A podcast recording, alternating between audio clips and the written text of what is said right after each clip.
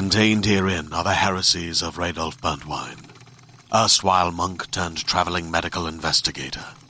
Join me as I uncover the blasphemous truth of a plague ridden world that ours is not a loving God, and we are not its favored children.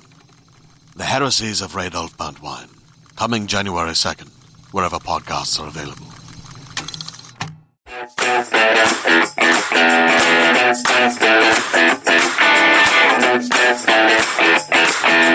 You're listening to season five of Mother May I Sleep With podcast. I'm your host, Molly McAleer.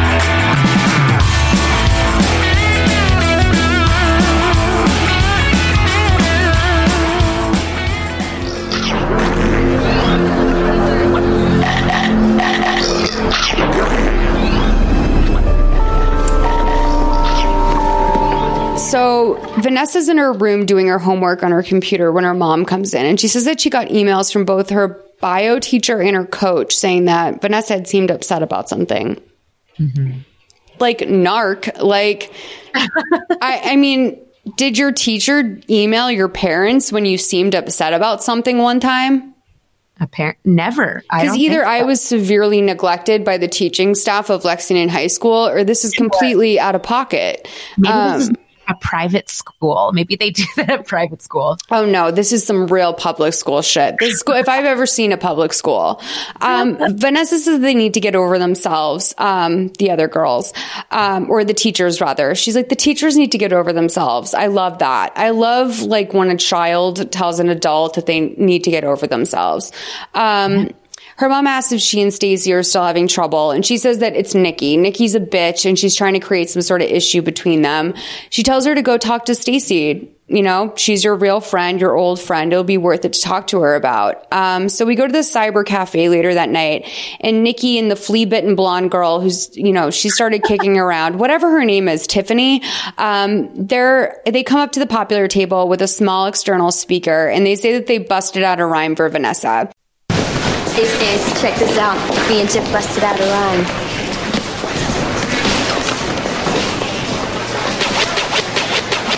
Nessa was a nice girl, now she's a slut. A dumbass bitch with her head up her butt. Hits on Stacy's boy cause she thinks she's all that. Gives up her best friend, quick as a rat. Used to brag straight A's, now it don't matter cause we're Stacy's crew and we're coming hot at her.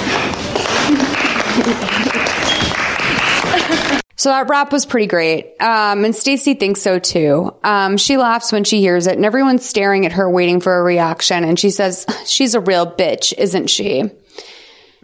I mean, after they wrote that rap for her, how could she not sell out her friend of like 10 years, you know? Of course, it's a lot of pressure. I don't know how I'd react if somebody had written a rap for me. I would literally like I wouldn't even know what to I don't know. Like I can't imagine I don't know. I feel like that's something that kids would do for like book reports when they were trying to take like a unique take on like how to give their book report. They'd be like, I wrote a little rap. And then that, you know, in suburban white Massachusetts, they'd be like, oh, great rap, you know? Um, I can never imagine someone doing this for their own fun and then performing it for me in earnest.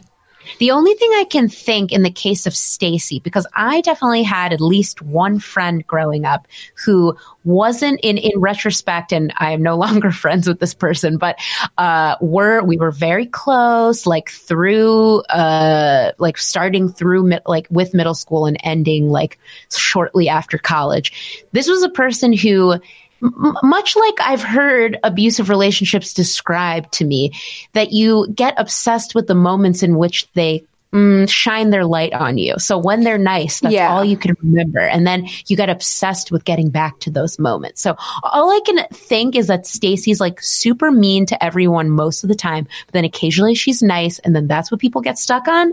That's my, that's my only theory. And that she's tall. That's that Charles Manson shit though. You know what I mean? But at the same time, now Nikki has, is the one who's made her her own legend though.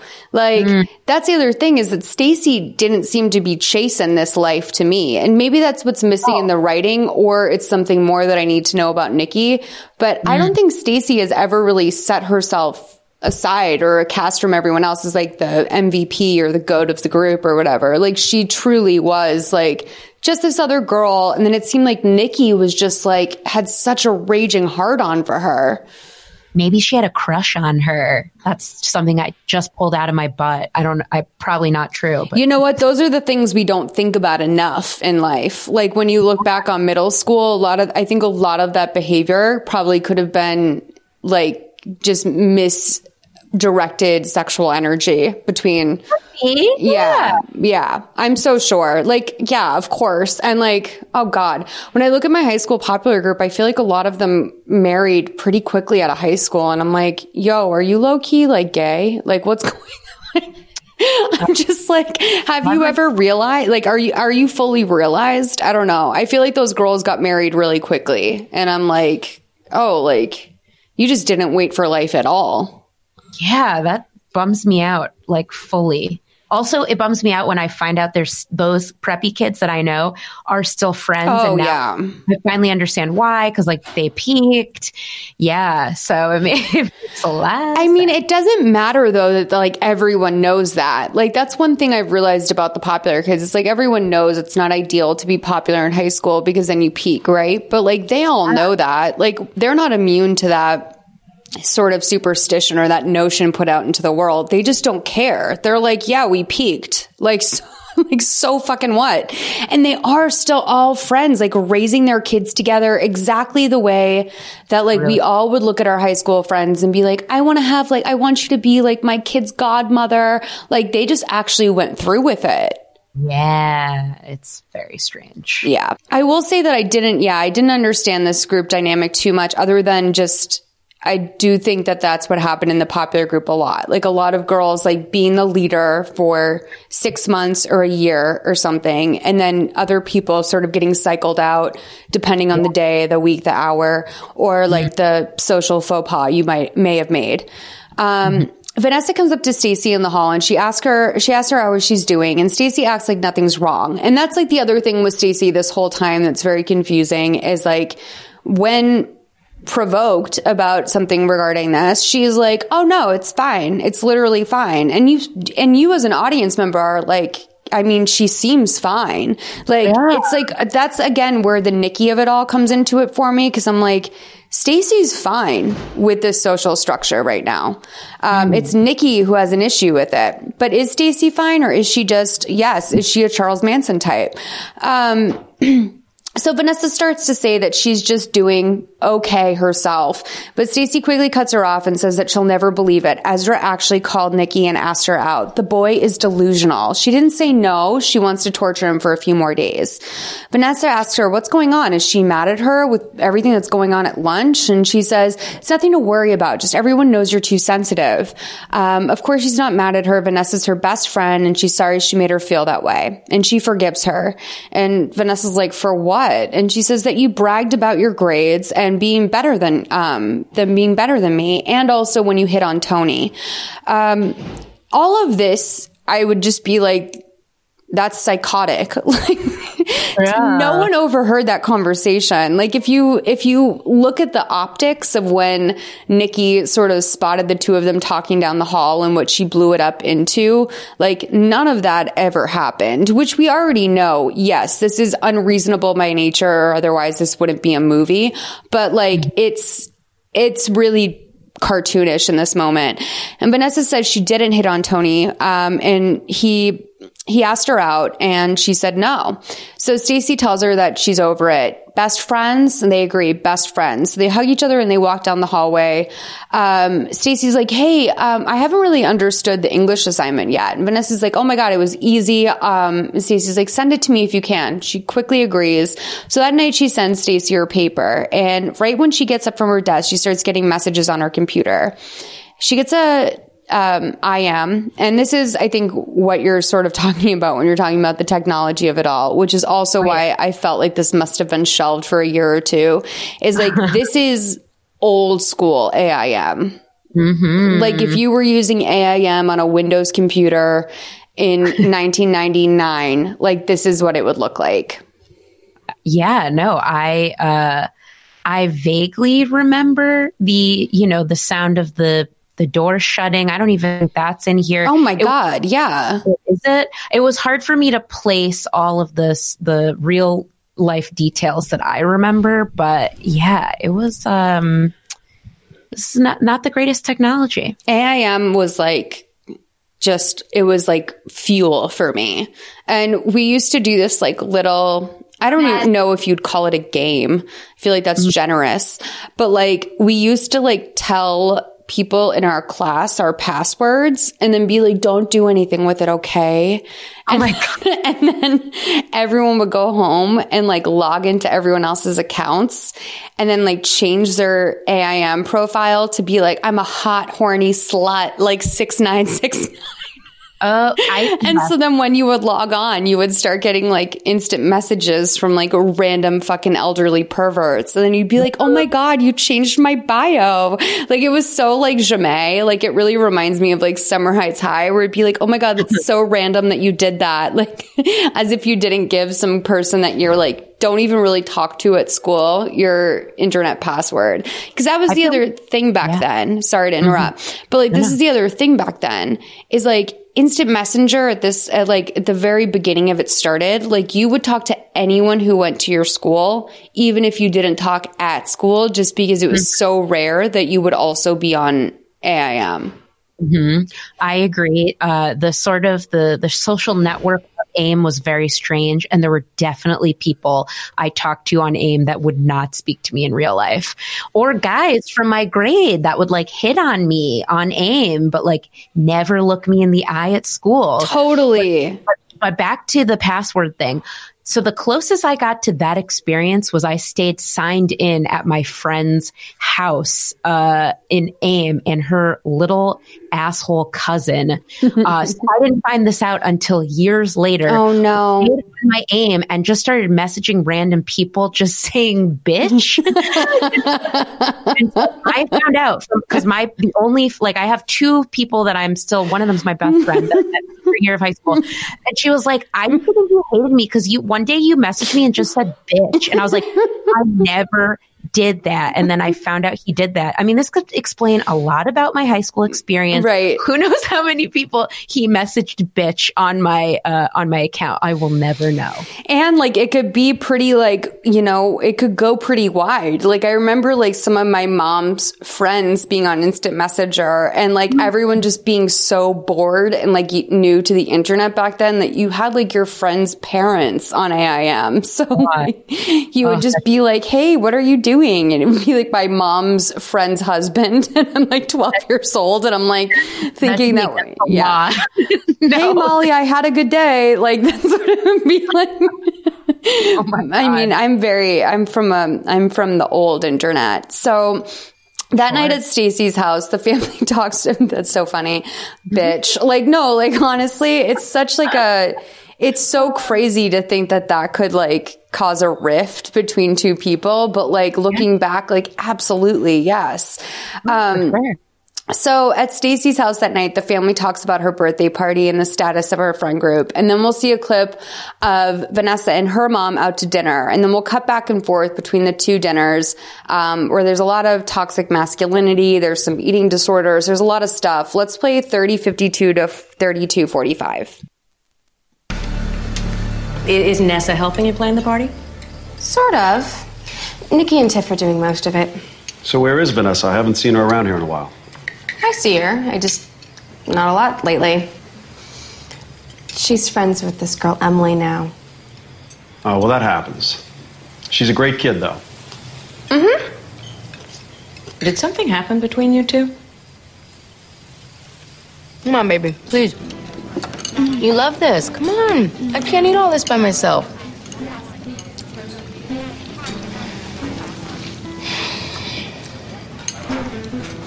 You know, you got a very weird phone call today Yeah. from some weight loss clinic. What? They said you signed up for their program. No. So you didn't sign up. What? N- no, Mom. So that's why you took me to dinner. Of course not, Vanessa. You're not the least bit overweight. That's why I'm asking you. They did it. Who? Nikki, probably Tiffany. I'm calling their parents. no, Mom, if you make one phone call, I swear I won't talk to you again. Well, Vanessa, I have to do something. No, you don't have to do anything. I'll handle it, okay? And she's so sensitive. Like, you have to tiptoe around her or she'll freak out. I mean, if you don't like her outfit or something, she will practically burst into tears. That kind of relationship takes so much work. It's exhausting. Tell me about it. This isn't just about that boy. No! All the girls are tired of it. Everybody. Son, listen, this is important. Girls are brutal.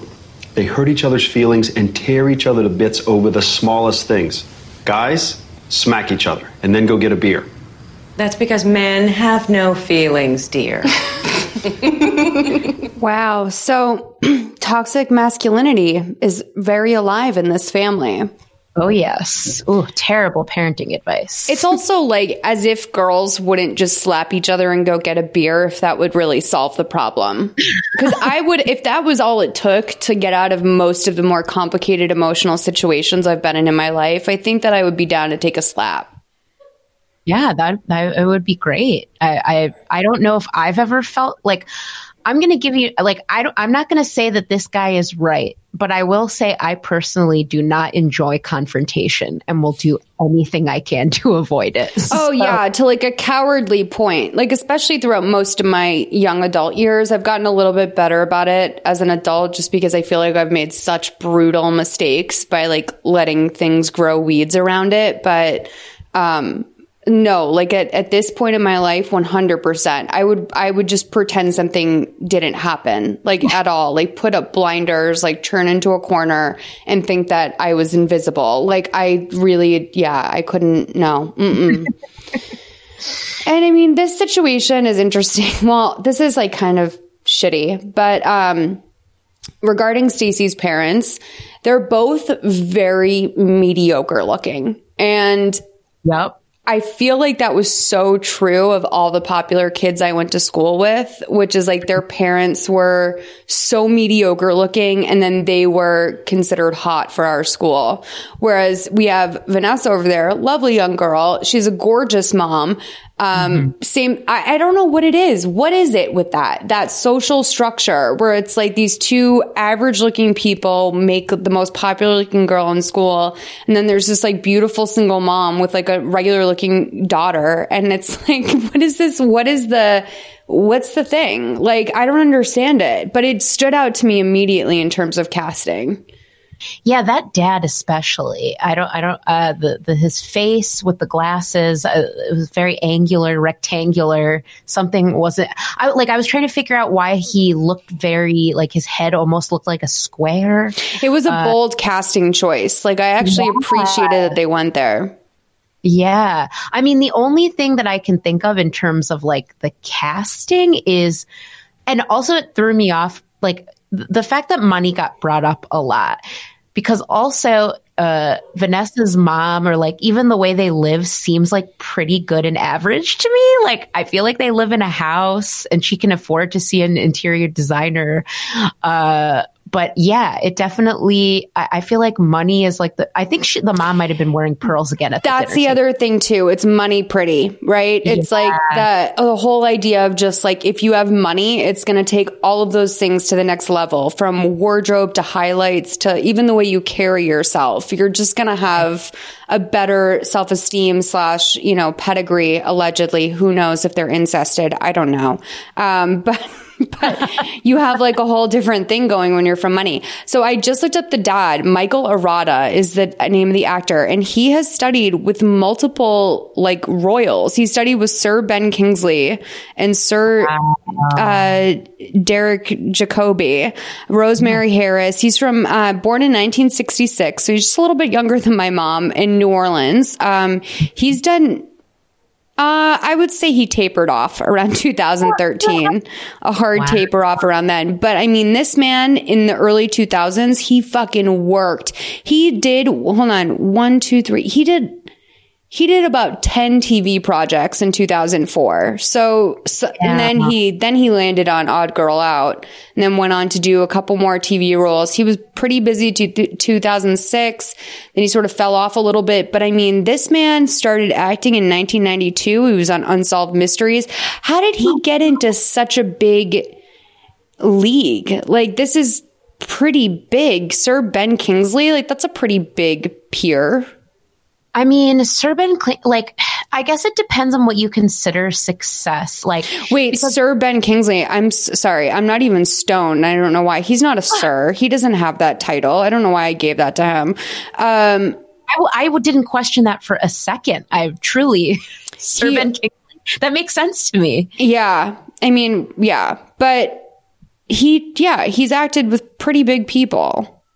Yeah, I mean, and so to me, I would be thinking if I had studied with Sir Ben Kingsley, like, sure, great, play the dad in a lifetime movie, and then it tapers off from there. I like, I don't necessarily know if I'd consider that a win, like in terms of acting. I am curious about like what was it uh, of the uh, of that year 2004 like what was it that brought him to those 10 projects I think he, like his movie Daughter, peaked in 2004. You know what Yeah. I mean? Like Yeah. he's the real Stacy of the acting world. That's so fucked up. I'm so sorry if this man is.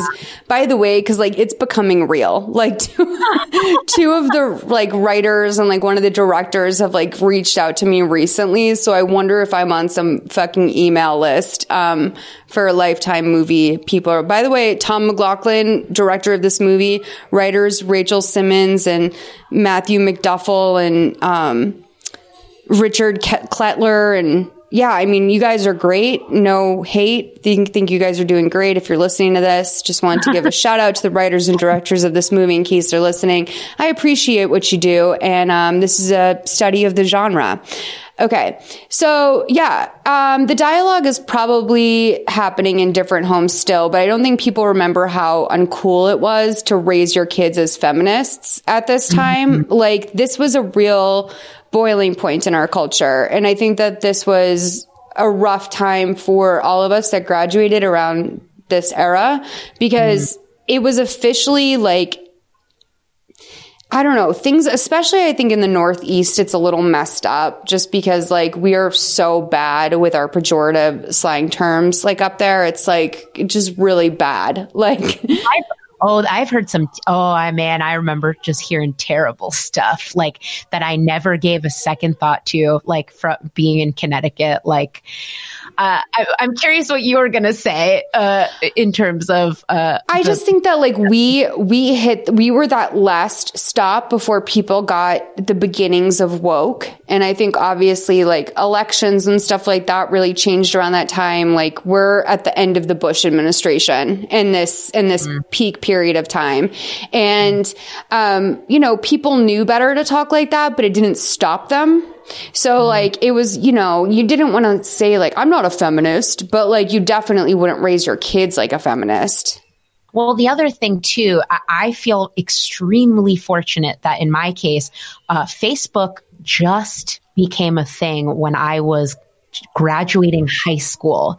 So, you know, there wasn't really any online, like other than uh, what uh, AIM, there wasn't a place for people to like post videos of people saying offensive things or like there wasn't uh, as many ways to be held accountable. At least that was my experience. So you could get away with saying a lot more terrible things because there was no way that somebody was going to be able to call you out on it on any, you know, social media forum or whatever. For sure. And if you were like even remotely sort of like like nerdy and precocious, but like whatever, like you weren't going to be on MySpace. Like my when I joined MySpace when I graduated college, like I felt like I was in the Bad Girls Club with like Tila Tequila and Jeffree Star and like you know all the people that were like big on MySpace back then. I was like, wow, like I'm really out here in the streets right now. Like this is some wild characters showing up. So we're back at lunch again. Tony's talking to the girls and Stacy's smiling at Vanessa. Um, she comes over thinking that there's a pass to sit at the table, but the other girls make it hard on her. And Stacy's like, "Can you believe it? It's like you need a reservation these days."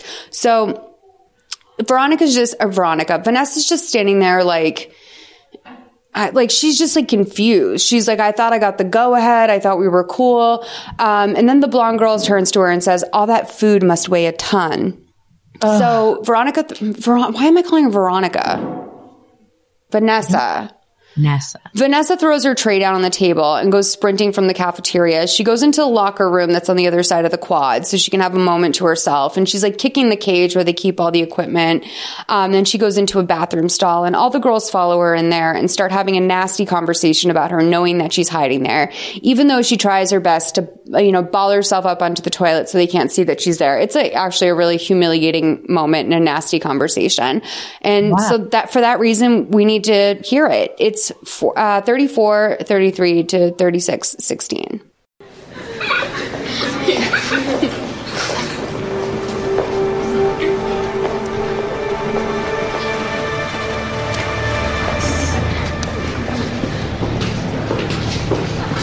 Did you check her hair today? She's like mayor of Planet Frizzball. Yeah, she's like a chia pet. Oh my gosh, and she's getting like so unbelievably porky. Her hair is the size of Texas, and her ass is like Canada. Yeah, I bet she had to gain a whole bunch of weight just to balance her ton of hair. Did she honestly expect us to believe that Tony would come on to her over Stace? and she's like a total grade grubbing geek. Like, hello, colleges don't care if you did extra credit in middle school, but they might care if they knew she shoplifted. her mom's poor. I mean, if she hadn't been Stacy's charity case for the last year, all of her clothes would be from bins. yeah, and we all know she's like a totally famous camp slut, letting all these guys number three with her. Yeah, she's barely in a bra and she's already got guys unhooking it. Yeah, it's like we all know what she did last summer. Some nerd who was into indie rock or something dumb, and she was like so into him. Which is so like her. Honestly, I just feel sorry for her. I mean, she just does this stuff to get attention. Because, I mean, without it, she's nobody. Yeah. Hey, let's book. I have a stupid quiz in algebra.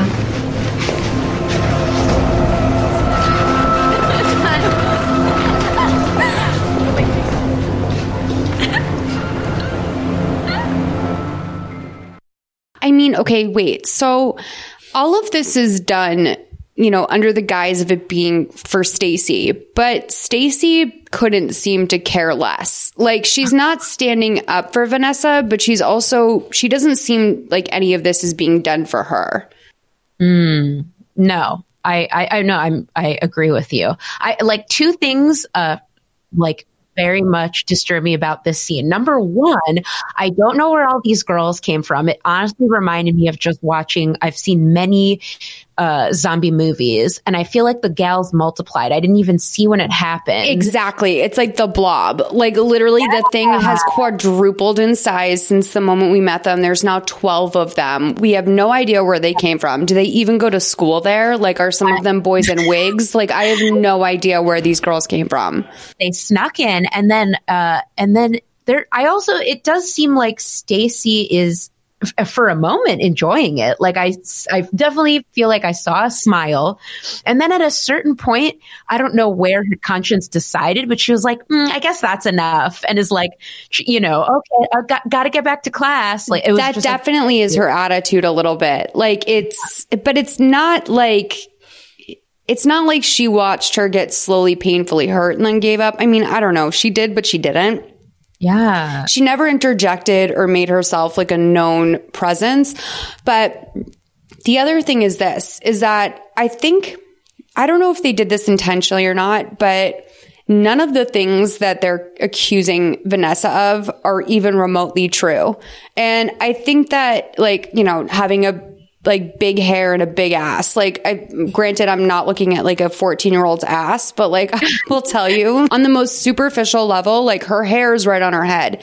That hair is very flat, normal hair.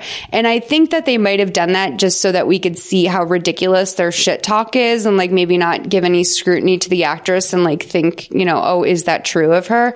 But, um, it was distracting. Like it almost was distracting how, um, out of proportion their statements were with what she was, which may have been the intention. It just felt like the TV version where we were getting hit over the head with it a little bit. It wasn't nuanced.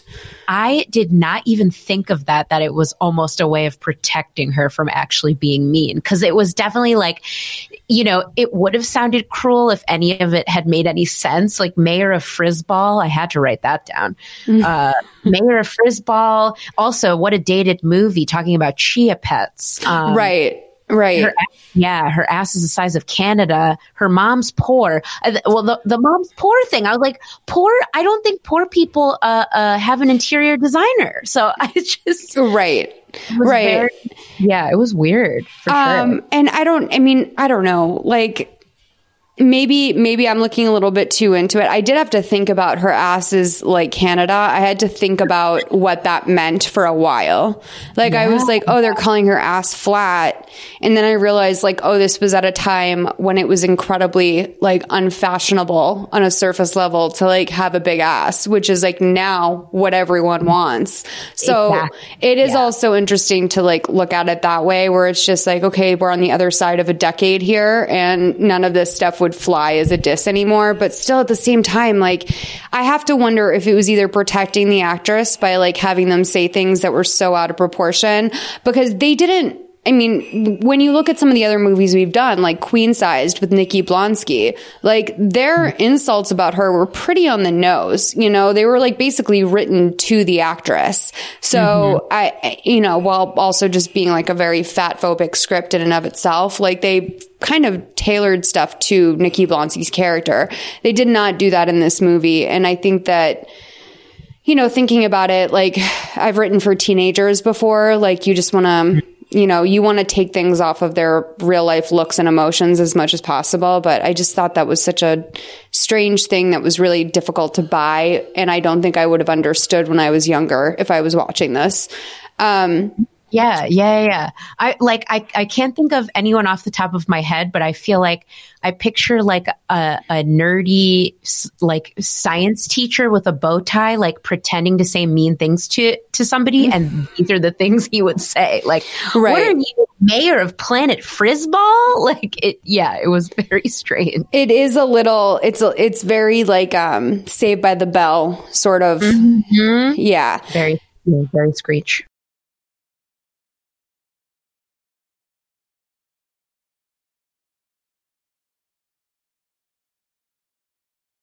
So that night, Vanessa's in the bathroom in her underwear at her house, and she's like examining her body and replaying everything that the girls have said about her that day in the bathroom. And she has a pair of scissors, which there's a lot of ways this scene could have gone. Like when I first saw the scissors in the bathroom, I did not anticipate this. She starts chopping away at her hair and she's cutting off a lot of length. Um, and her mom comes knocking on the door and asks if she's okay. And Vanessa locks the bathroom door and says she's just having really bad cramps. Her mom offers to bring her something, but she's like, I'm okay. And um, once the lights went off in the hallway, she knew that she was free to just mutilate her hair.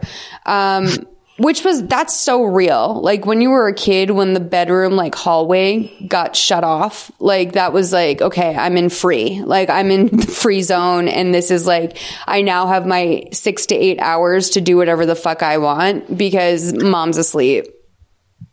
Well, uh, the hair thing is what I deeply related to. Like, not that I ever chopped my hair off, but like in terms of whatever rebellion I consider to be a rebellion, it was like the I never had any piercings uh, in high school or ever really, uh, and all I did was dye my hair a lot because it's so it's something you can fix. Uh, Chopping your hair off. Uh, I don't know. It, w- it was a bold move, although I didn't think it looked that bad. I didn't think it looked terrible. I didn't think it did either. And like, so the next morning she comes downstairs and her mom's making waffles and she's like, I can't go to school today. And her mom looks up and sees that she's chopped off all of her hair and she's like, Jesus Christ. So they take her to a salon to get her hair fixed up and they manage to get her to a place where the haircut looks at least like it was a choice. Um, and Vanessa tells her mom, you know, I'm still not going to school. And her mom's like, it's fine. You're going to school anyway. Um, she's like, do you have any idea how hard this is to have friends that hate you? And she's like, I do actually.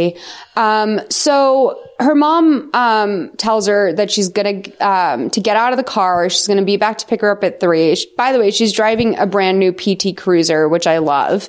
Um, oh yeah, I noticed that. I didn't know if at the time it was like a guess who has a new car or if it was like, yeah, a PT Cruiser. Like I feel like the jokes about PT Cruisers came later, but um I mean, yeah, like as soon as she gets there, everyone's staring at her and looking at like she's done something horrible to her face, like as if her nose is concave all of a sudden. When in reality, like I don't think anyone has ever had a bad, cute little bob.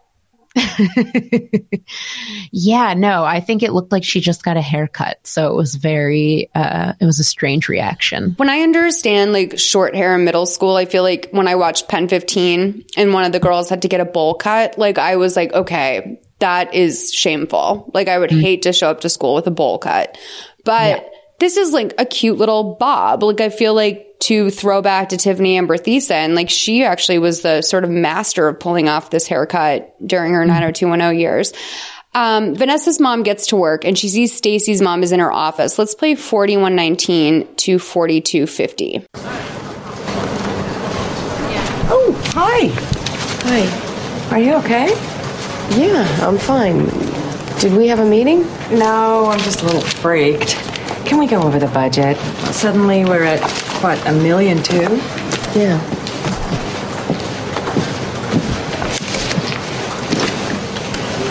Okay. What's going on? I didn't want to bother you with this. Bar? What is it? I'm sure that Stacy didn't mean any harm, but she and Nikki have been bullying Vanessa. They've started spreading ugly rumors about her, and some of these other girls that she doesn't even know are calling her names. And now Stacy and Nikki won't even let her sit with them during lunch. I, I know it's upsetting, but it's hardly a crisis. well, it is to Vanessa. Last night she chopped off all her hair. Oh my God. Hasn't Stacy said anything at all to you? I asked her why I hadn't seen Nessa lately, and she said. What? Well, this all started because Vanessa stole her boyfriend. What? Some boy named Tony. I don't know. Maybe they both behaved badly here. Hmm? So my first thing that I had in my notes about this scene is that I don't have an issue with the idea that the two of them behave badly. Like, I think that that's a healthy approach to take in most of these things. But mm. it is interesting that Stacy's mom comes in with this, you know, she stole Stacy's boyfriend thing because mm-hmm. that's mm-hmm. just that's just a dark lie that we've never heard. Yeah, that that was weird that she put her own spin on it. Yeah. Also, I might add that uh, the pearls have been replaced in this scene with a, a shiny like kerchief, which I think again was another showing of wealth. I agree. My- I agree with you. And her little like, you know, um, chartreuse sweater. Absolutely. And by the way, we will also note, I believe this is important, that Vanessa's mom occasionally, uh, her name's Barbara, she slips in and out of a Brooklyn accent and it comes through more in certain scenes or in certain lines than it does in most of them. Like there's a couple moments throughout where you just hear this really strong, just like Brooklyn accent. And I'm like, Marisa Tomei, is that you? Like Rosie Perez, honey, are you here? Um, she has a little bit of that, you know, um, accent, which I think is, I wish that they had almost used that more throughout the movie, but I think that that would be establishing like perceived levels of class too much. But like there's certain moments where Vanessa's mom lets that Brooklyn accent out. I mean, they should have made a choice here, and getting the PT Cruiser really threw everything off for me. A brand new PT Cruiser. Didn't that? Like like does this mean that the uh, you know this movie was actually more aware than it realized and was showing that you don't actually need a reason to pick on someone. You can just make stuff up. Because i'm like you're you've got a pt cruiser the wealth uh, angle of picking on her for being poor. It just doesn't make any sense. I have to say, like that PT Cruiser, and like it's so funny that this will be our downfall in this movie because otherwise it's a perfect film.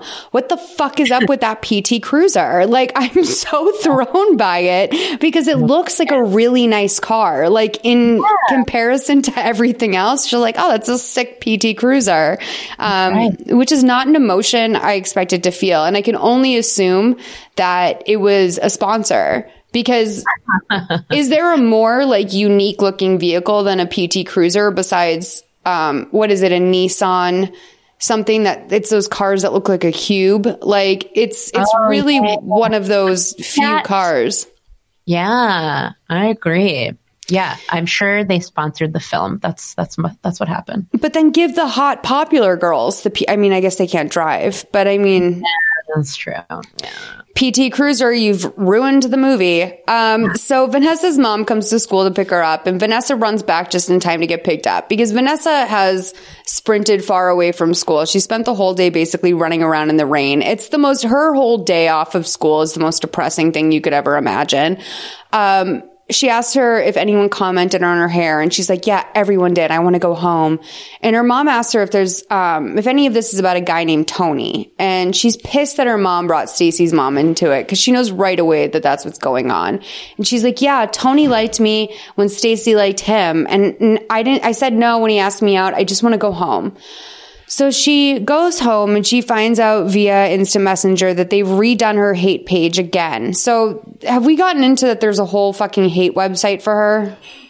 Uh, not no. I think we were mostly discussing who made the website, but not. Yeah. So back when the instant mes- messages started to really heat up at home, um, someone messaged her a link to a website that was called like Hating Vanessa. Vanessa, Hating right. Vanessa. Hating Vanessa. Hating Vanessa is like such a bad website name. Like- Terrible. See, Nikki could have written that. I could see that. and they would cycle out like the center image as you would on a website back then when you could basically plug in what your center image is and it would be a gif or a gif depending on how you say it and that was like sort of getting updated. And i related to that as someone who built websites on Angelfire back in the day. Um like i was like oh i know how that it was. You had to rewrite the code in the middle center like square. Um but then, okay, wait, this is like a little side story about me. Um, but I decided to take a screenshot of the comment section on this, um, on this website.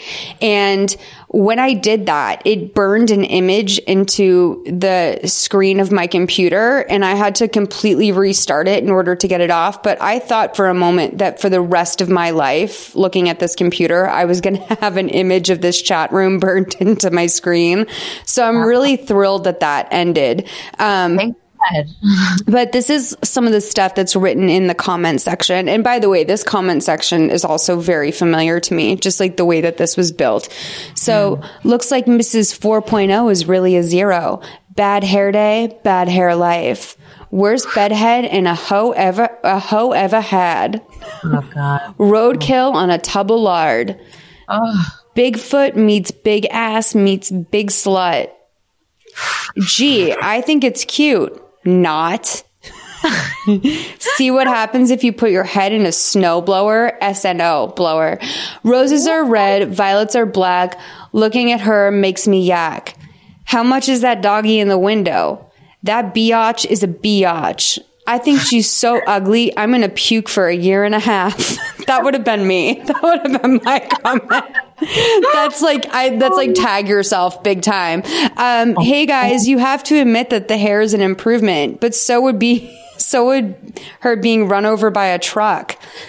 Who let the dogs out? Woof woof woof woof. Oh Look like she's been beat with the ugly forest. That's actually really fucking funny. That's fucking funny. She's a real chickpea slut slime. What the fuck is that? A chickpea slut slime? Uh, is that is that a typo? Did, did they spell something wrong? No, I think that maybe like I don't know. Let's just assume it's a generally generational gap or of some kind. I don't know. Fair enough. Fair enough. Also, you have to remember that these are like 40 year old men writing teen girls. Oh right, yeah. Not makes to sense. assume anything about our writers. Guys, if you're listening, I respect you. Yeah, I Um, never I never heard a teen girl or anyone my age ever use the word yak. Yak. yeah. Yeah. yeah. Um, wait, can I ask you, have you, like, do you know the expression, like, oh, we're ragging on him? Like, Oh yeah. Yeah. okay. Cause I was having a conversation with someone in their like 50s this week because I had used that term, like, oh, she's getting ragged on. And he was like, that's like old school. And I was like, no, that's like pretty perennial. I was like, I think everyone knows, like, that Ragged? fucking yeah, getting ragged on. Yeah, I didn't think that was. I thought that was around for ages. I don't know. I never even thought of the the timestamp on it. Hey guys, if you have kids at home, please ask them if they know what getting a ragged on means and let me know if I'm wrong. Cause I'm open to the idea. It would be probably one of the first times, but I'm open to it. I wrote that like these comments are things that would hurt my feelings now. Although I would laugh at she, um, she's been beat with the ugly forest. I thought that was really funny. I mean, these comments, what's crazy is when you were reading all of these, I just thought of like all of the meanest things I've ever seen people say in YouTube comments. And this shit that, that you're saying doesn't even come close. Like, no. I- like, like I'll, I'll give you one example and I won't be at all specific, but uh, very like strangely specific thing I saw in a video, like a guy, of course, had posted uh, on a like a female YouTuber and said, even her voice sounds fat. Like, like I was just like, holy shit! Like, oh my god. So like these comments sound so cartoonish. Like looking at them, I hadn't even noticed that, but like I hadn't like rec- like or seen that when I was looking at the hating Vanessa website in the screenshot. I didn't even notice. Yeah. all the comments. I also feel like they didn't even get hatingvanessa.com. Like it was hatingvanessa.homestead.com or something. Like it had to, it couldn't have even been a unique URL. Okay. So, uh, Vanessa's mom comes to her bedroom and she says that it's dinner time and she's like, I'm not hungry. And mom's like, well, sit with me anyway. But she's like, fuck off, mom. I mean, not so much, but like, yes. Basically. Um, Vanessa goes to school the next day and she now has like little pigtails that she's done. She's trying to do something cute with her hair. So Nikki's trying to figure out new ways to alienate Vanessa and she says that they should spoof Tony's email and have him write something really mean to Vanessa about her hair. Stacy's like, that's lame. So Vanessa's mom is working away when she gets a call from the school. They tell her that her daughter has been skipping classes, and when Vanessa gets home from school, she's pissed. She can't believe her daughter has been lying to her. She hands her mom a printout of all the comments that were written about her, and she says that she wants to transfer. She wants to be homeschooled, get the hell out of there no matter what. Um, her mom says that she can't let her do that. She has to learn how to deal with these things. This is exactly what my mom would have done. Like, I was getting, I, there was like a few girls in middle school that were so mean to me. You said that like you sort of flew under the radar, right? Like I'm one of those people that even on my chillest day, like I still don't fly under the radar. Like I'm just that person that for better or worse, when I walk into a room, like it's a moment and like it just is like, it's just a, it's never not been a thing. And I don't know if it's because I have a target on my back or if it's because there's something so, um, outlandishly obnoxious about me, but like I've just never been able to fly under the radar. And there was a few girls that were so fucking mean to me, like so mean. And I remember going to my mom and being like, this is like affecting the way that I learn at school. Like it's, it's upsetting for me to be in class. And mm-hmm. she was like, well, what are you doing to provoke this? And I was like, literally fucking nothing. And she was just like, you have to learn how to like figure it out.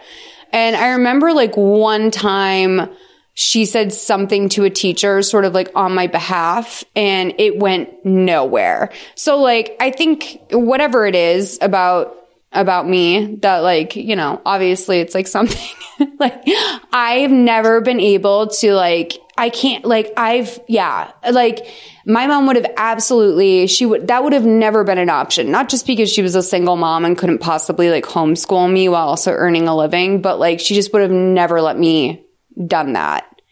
It was mm-hmm. like it was I had to show up in the world like as if my home life wasn't any different, which made it different. You know what I mean?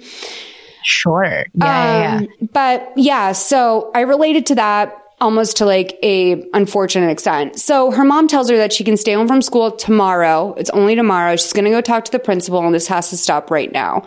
So Vanessa's mom shows up at school and right away she sees how crazy things are there. There's fighting. There's this like social structure that's like all just like very viscerally playing out in front of her. She's immediately taken to a bad place seeing all of this and realizes that not much has changed since she went to school except for maybe it's gotten worse. Now that's me projecting a lot onto five seconds of her mom vacantly staring into the school, but I assume that that's the mm-hmm. emotional undertone of the scene. So she meets with mm-hmm. the principal. Let's hear this scene. It's 4911 to 5110. Was there any physical abuse? No, nobody hit Vanessa. So we're talking about verbal abuse, teasing, taunting? Yeah, don't make it sound harmless though. I'm sorry. This type of non physical conflict is common among girls at this age. Unfortunately, there's nothing much we can do. I'm sorry, I don't understand that. I'm sure you can appreciate that we cannot regulate what girls say to each other. Okay, my daughter cannot set foot on this campus now. So I can't believe that you have absolutely no procedures to deal with these kinds of issues. I can switch her class sections. That's not going to do anything. But I can't take disciplinary actions against a student because she hurt your daughter's feelings. I'm sorry, but in the absence of violence, You don't consider much- this kind of thing violence? How could you not consider an issue like this violence? I don't understand that. What is wrong with you?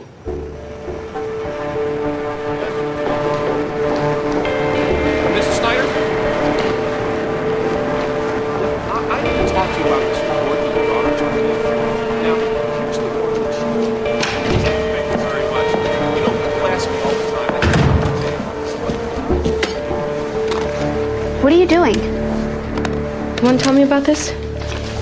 What? Did you copy Stacy's English paper? What? No, Mom. Then how do you explain the similarity between them? God, Mom. She totally copied me. She didn't understand the assignment, so she asked to see my paper, and I, I just sent it to her. See the email date? I sent her my paper like a week before it was due. She copied me. I knew you didn't do it. Yeah, but that didn't stop you from accusing me, did it? Vanessa, I didn't accuse you, honey. Just leave me alone. I'm sorry, honey. It's just everything's been Leave so. me alone. We will make sure that Miss Jessica. Get out of my room now! All right. I'm surprised. I mean, I'm not surprised. I guess I am a little bit in today's world, but like that, the principal was basically like, unless your daughter's getting punched, like we can't do anything. That seems to be the move in, uh, I think every movie I've seen uh, about bullying is a principal going, I'm sorry, but there's nothing we can do. Uh, so I'm curious about what happens in real life. I truly don't have a clue. I mean, I feel like now is probably different, but like the teachers, I mean, I think that at that time it was like definitely like narc status. Like if you went and were like, so and so is being mean to me, like you were a narc. Like the teachers didn't respect that simply because you were narking someone out over like calling you fat, which like I think technically at that time everyone was like, you should just be used to that. Like just get over it. Yeah. Um, which is just so fucked up. And like now this is, everything's handled differently, especially because everyone has PTSD from 9 11. And it's like, you know, That's what changed. You know? That, then they started taking bullying seriously. Yeah, when that 9-11 hit, you know what I mean? Um, so Stacy, um, all the popular girls are at the cyber cafe later and they're all worried that Stacy's going to get busted for cheating. I mean, I will say when Vanessa printed off that email, that's when I also really like like zeroed in on what time this was in our history that she printed off an email to show her mom something that she could have shown her on the computer. Um, but Stacy's the only one in the group who doesn't seem worried that Vanessa is not going to, you know, turn on her. And she knows that when it comes down to it, she'll be fine. So she's right. Here in this scene in the principal's office is where the parents and the kids are trying to get to the bottom of this whole cheating scandal. I feel like we should play this as well. Um, 5140 to 5335. specifically states that using someone else's work as your own without citing the source violates standards of academic integrity and personal responsibility and will not be tolerated. I thought this was an informal session to see if any infraction actually took place. Well, no one's accusing anyone here. I just want to make sure the students appreciate the seriousness of the circumstances. I'm certain that they do. I'm only interested in getting at the truth, same as you. Fine. The truth is that my daughter did not. I think we should hear from the girls, don't you? Well, I'd prefer it, Mrs. Snyder. Yeah, of course. Let's hear it from the girls. Stacy, tell Miss Jessup exactly what happened, sweetheart. Okay. Um, I think this is just a horrible misunderstanding. I mean, I didn't understand the assignment, so I asked Vanessa for help. And she was great. She clarified everything, and then we started talking about it, like, in detail. And then we went over it again on the phone, and we thought it'd be cool to do the project together. So we did. When she got sick and didn't show up at school, I just turned my project in assuming she'd turn hers in when she got back. I mean, it's not like we were cheating or anything. So you're saying you wrote this paper together? Basically, yeah. Vanessa, is that true? Totally. I mean, we were talking about it, so we just decided to write it together. Well, I hope you girls understand that each of you should have put both names on your paper. Absolutely. I'm really sorry about that. Yeah, me too. I'm really sorry. Your teacher may decide to dock you a full grade for your mistake, but I see no need to punish you any further. Okay. So, what are you thinking? Um, I uh I mean this was just one of those moments again where I saw Stacy pulling Vanessa back into her confusing web of abuse like cuz I could see you know now they have this like secret together and then I I don't know I just saw this like glint of hope in Vanessa's eyes. Oh, well that's 100% what it was. And like yeah. that's also why her mom let it go cuz her mom would have absolutely said something if she didn't see what her daughter was angling for, which was like either just like the hope of some relief or potentially buying back her friendship altogether. But yeah. it was, um, I mean, I can't believe that excuse worked. Me too. I'm shocked. That principal is not paying attention. We group wrote this project. Like, when was that ever okay? Uh, I've I've never heard of anyone doing that. So I guess that now it makes sense though. So that means that the mom and Stacy concocted that whole thing before they even walked in. It sounds like Stacy and her mother. Yeah, yeah. I mean, I think that Stacy and her mom knew that they needed to get Vanessa to drop the hammer ASAP, and whether that was going to be her like pointing a finger and being like, no, Stacy stole my project or giving her an opportunity to, mm-hmm. you know, not throw her under the bus for what she did. Um, I think that that was, I mean, it definitely was manipulative. I don't know if that was the desired result, but they definitely, I mean, her mom played that like a pro. And yeah. that's also where I start to feel bad again for Vanessa because, like, I don't know, like, it just seemed so stereotypical in like a way that felt almost too real to like have the single mom who's probably not a natural negotiator and is like living in a harder society just simply by being like a woman and a single woman raising a daughter and all that stuff. The, the system is built against you, right? Mm. And, you know, she sort of like probably got to work young or early because she has this daughter and obviously there's a huge age difference, probably like 10 years. At first I assumed that Stacy's mom and Vanessa's mom maybe went to high school together and we were going to see a little like tie back to that. But yeah. it's, I mean, her mom, Stacy's mom is clearly 10 years older than Vanessa's mom or Stacy, Stacy's mom needs to invest in the same eye cream that her daughter's using.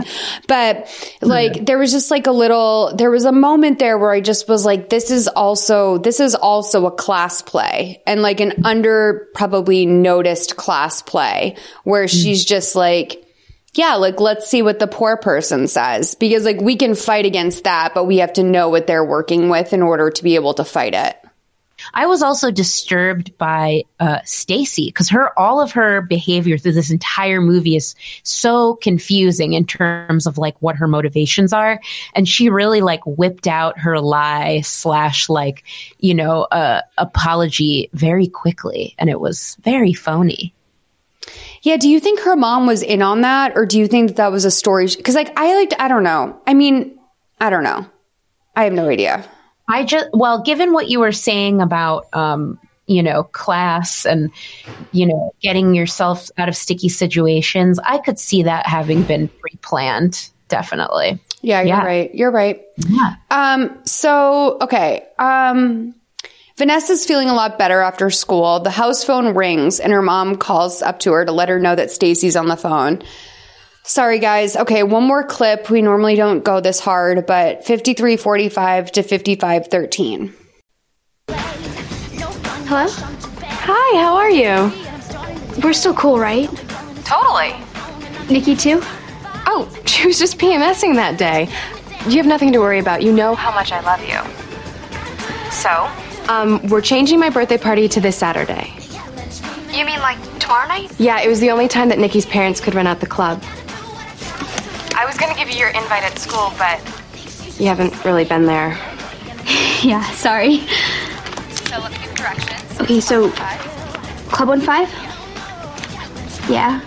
And yeah, yeah, it's right by yeah. okay, and it's nine ish? Yeah. Cool. And Club Okay, I'll see you there. See ya.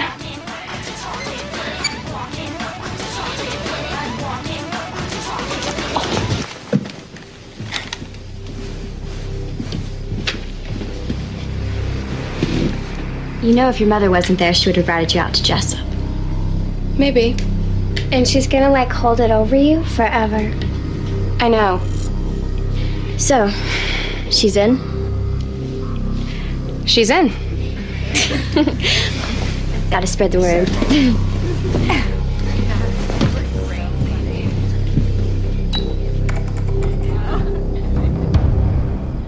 I think this may have been the part I wrote down.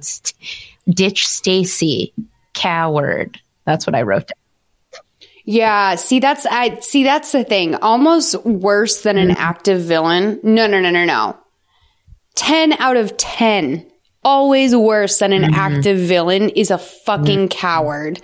Like that is my biggest probably almost as a person that has too strong of like a righteousness complex around doing the right thing. Like I fucking hate a coward. I cannot handle someone that like sits by and watches bad mm. stuff happen to someone that they're barely invested in hurting. Like that kills A me more than anything. villain. I think that's what she might be. 100%. But like, it- yeah, like complicit, which is like doing the least. Like, that's the thing. It's like doing the most damage while doing the least. And I think that that is like the most, oof. Wow, you really set something on fire inside of me with that because it's so tr- like, I fucking hate someone that just like, sits by and like watches something harmful happen. And like in her name like this is the whole thing is we have to remember that this is all in the name of like Stacy's pride. And like who the fuck is Stacy? Stacy is not like Stacy's not it. Like if anyone's driving all of this stuff it's Nikki. Like I don't understand what their relationship is. It's like I think if I was to like armchair psychologist this, I'd be like, this is a very covert, overt narcissistic relationship where it's like, you know, Nikki is really driving all of this and, and Stacy's collecting all the rewards from Nikki's bad behavior. Um, and I really can't decide who's worse at a certain point, but I think it might be Stacy because she knows she's being hurtful and she's benefited from this in a way that Nikki hasn't. At every turn, Stacy has benefited from Vanessa's Yeah, it's downfall. so strange. It actually made me. It made me Fuck think her. Of, fuck her. Yeah. it made me think of. Uh, I think it might have been Matt Rogers on another podcast was talking about feeling bad about being uh, complicit in that when you're and, and in Stacey's case, it does, this doesn't really work as a theory, but the idea that like maybe sometimes people are just go in on the bullying because they're like, oh, okay, no one's looking at me, so that's good. So, uh, not to like say it's ever okay, but sometimes I wonder. Is that part of the reason people go along with the bullying? It means they're like less likely to be bullied or be the center of That's 100% it. Like that is, and also like we have pinpointed my issue with most people I have an issue with is like, that's it. Like I can even get behind a person that's hateful because I'm like, okay, at least you care about something. Like it's the people that, you know, slide under the cracks, like those little, mm-hmm. like just, oof, like it's such a dark form of social climbing because you can't even pick a side about anything. You just like skate on whatever side is currently right. And that pisses me off, dog. Like if you're listening to this podcast and you do that, you are not a nacho expert. Okay. Like you are done. You are cut from the nacho expert roster. Um, think about that, you guys. Reflect in your own life. Take some time tonight or today, wherever you are, and ask yourself, am I complicit in bullying? And do I want to live my life like that? Do I want to live my life hated by malls? Do I want to live my life hated by people like Anita who can see through that shit? What about Matt Rogers, okay? From that other I think it was podcast. First by Greta Okay. Titelman. T- Titelman, I think that. Someone else. Yeah, we are two podcasts away from this one, and we can all say we fucking hate people like you, man. Spend some time with that. Talk to Jesus. Talk to your higher power. Maybe find one. I don't, Don't know what to tell Stacey. you. I think that's- Um, do not Yeah. be a Stacy. Unless you're my friend Stacy Jones, in which case, always be a Stacy. So, um, I have to ask, was there like a like a club 15 anywhere else in the world besides movies. Because i feel like the idea of like i just watched that show trinkets when i was uh, traveling recently. I was sitting next to a deaf passenger on my um, jetblue flight and thankfully i had downloaded several episodes of the show trinkets and um, i had like closed captioning on so i was like here watch trinkets with me. We watched it and it was great but it also had like a you know, 15 plus nightclub. And I, I mean, I went to concerts at like clubs that would let you in mm-hmm. under 18, but the idea of a club one five is very unique outside of, I will say the only person I've ever known who's done this is uh-huh. DJ Khaled. Like that's how he made most of his money was hosting like a teen night at a club. But the idea that this town can generate enough income at a club for people under 18 is crazy I, to me. I personally, that I never, there was nothing like that in West Hartford, Connecticut. I can tell you that with confidence. There were definitely like venues. Like I remember my first concert, uh, well, could that be true? One of my first concerts, at least as a teen, or I think I was 15 or 16, I saw Jimmy Eat World. Uh, and that was a great concert. Mhm. Uh, but yeah, no, I never, uh, I never, I've never heard of a club specifically for 15 year olds. That also sounds like a, a trap, something that, that they would Wait. try and catch pedophiles. Uh, Oh, oh, 100%. Like they're always pitched on shows like Degrassi, like as if this is like a fun, cool place for teenagers to hang out. And maybe because I was like a little sober Sally, I would have had something like that if I hadn't found music. But like music was my, was the thing that entertained me. Like I would always go see live shows or whatever, which I have to say, so my mom, um, got divorced a couple years ago. She just, you know, got her own house and finished remodeling it and she's all moved in there now. And so she started unpacking my quote unquote bedroom, which is the room that I'll probably stay in once a year, um, for a weekend. And she unpacked a pair of Converse and Anita, I have to tell you that these shoes could be worth anywhere from $5 to 4 million because they were the shoes that I used to wear to all my shows and I had so many pop punk oh bands God. sign them, but I don't remember who any of them are. Oh And I don't know, like, I have no frame of reference. Like, did I wear them to Warp Tour? Did I wear them to like a bunch of different shows? But I have this pair of Converse that are in my room and they're pristine and like n- none of the signatures are fucked up. And I have no idea where I wore them. um, and you don't know who signed them? Like, but ba- No, like I know one of them is a pop punk band, and I know that one of the guys in the band was named Toby. And so I was like Googling like pop punk bands with, with someone named Toby in them last night, and I couldn't find anything. And I said to my mom, I'm like, I'm devastated because I would never sell these. I said, but I would love, like, the best thing I could think of is maybe like the band Phoenix TX, which was like a band that Mark from Blink 182 had signed, like, at the peak of their popularity. And I was like, maybe it's that, but I couldn't, I couldn't pinpoint it. But that was my Club Wow. One Five. I mean, it's it's truly, yeah. I'm I I'm trying to think who could be named Toby in a pop punk band, and it's really nothing's ringing any bells for me right now.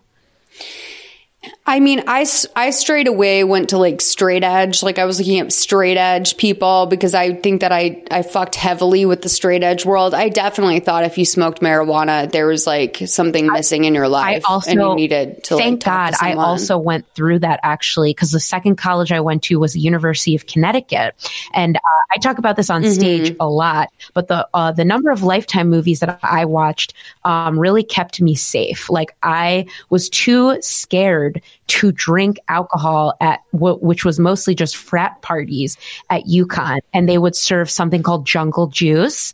Um, if yeah, you I know, know what about jungle jungle juice is, juice, and like yeah. you know, some stranger would hand it to me t- at the door, and I remember I had one friend or two friends in total at UConn, and the sole thing that I did with my friend at these parties was make fun of everyone. Thank God for that. I was like too to drink. I was like, I've seen Lifetime movies, so in that respect. Things got crazy. Um, truly saved me, and I did not start drinking until I turned 21, and I also never had a fake ID. So, yeah, Good on you. I just say that like, well, so I went to Boston College and I didn't, I was like pretty much an angel throughout all of high school. Although I will say that I drank a little bit senior year. Um, and by that, I mean like I would like tie one on with a Mike's hard. Um, while I was with my boyfriend's family on Cape Cod, yeah. you know what I mean?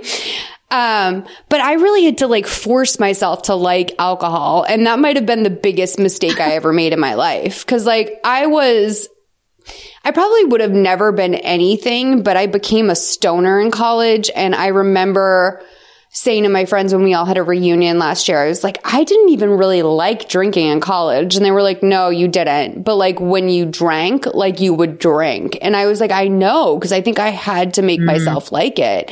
And I remember specifically on my 21st birthday, like taking a, my first legal drink and being like, I'm over it. Like it was like the I as soon as I became legally uh, like able to drink, I was like I felt like I needed to stop putting on airs. And I came to LA and I was like poor, so I was like, oh, I'll drink. Like you know what I mean? Sure, you know the way it goes. I'm sad. but um, drink. Always the good way to go.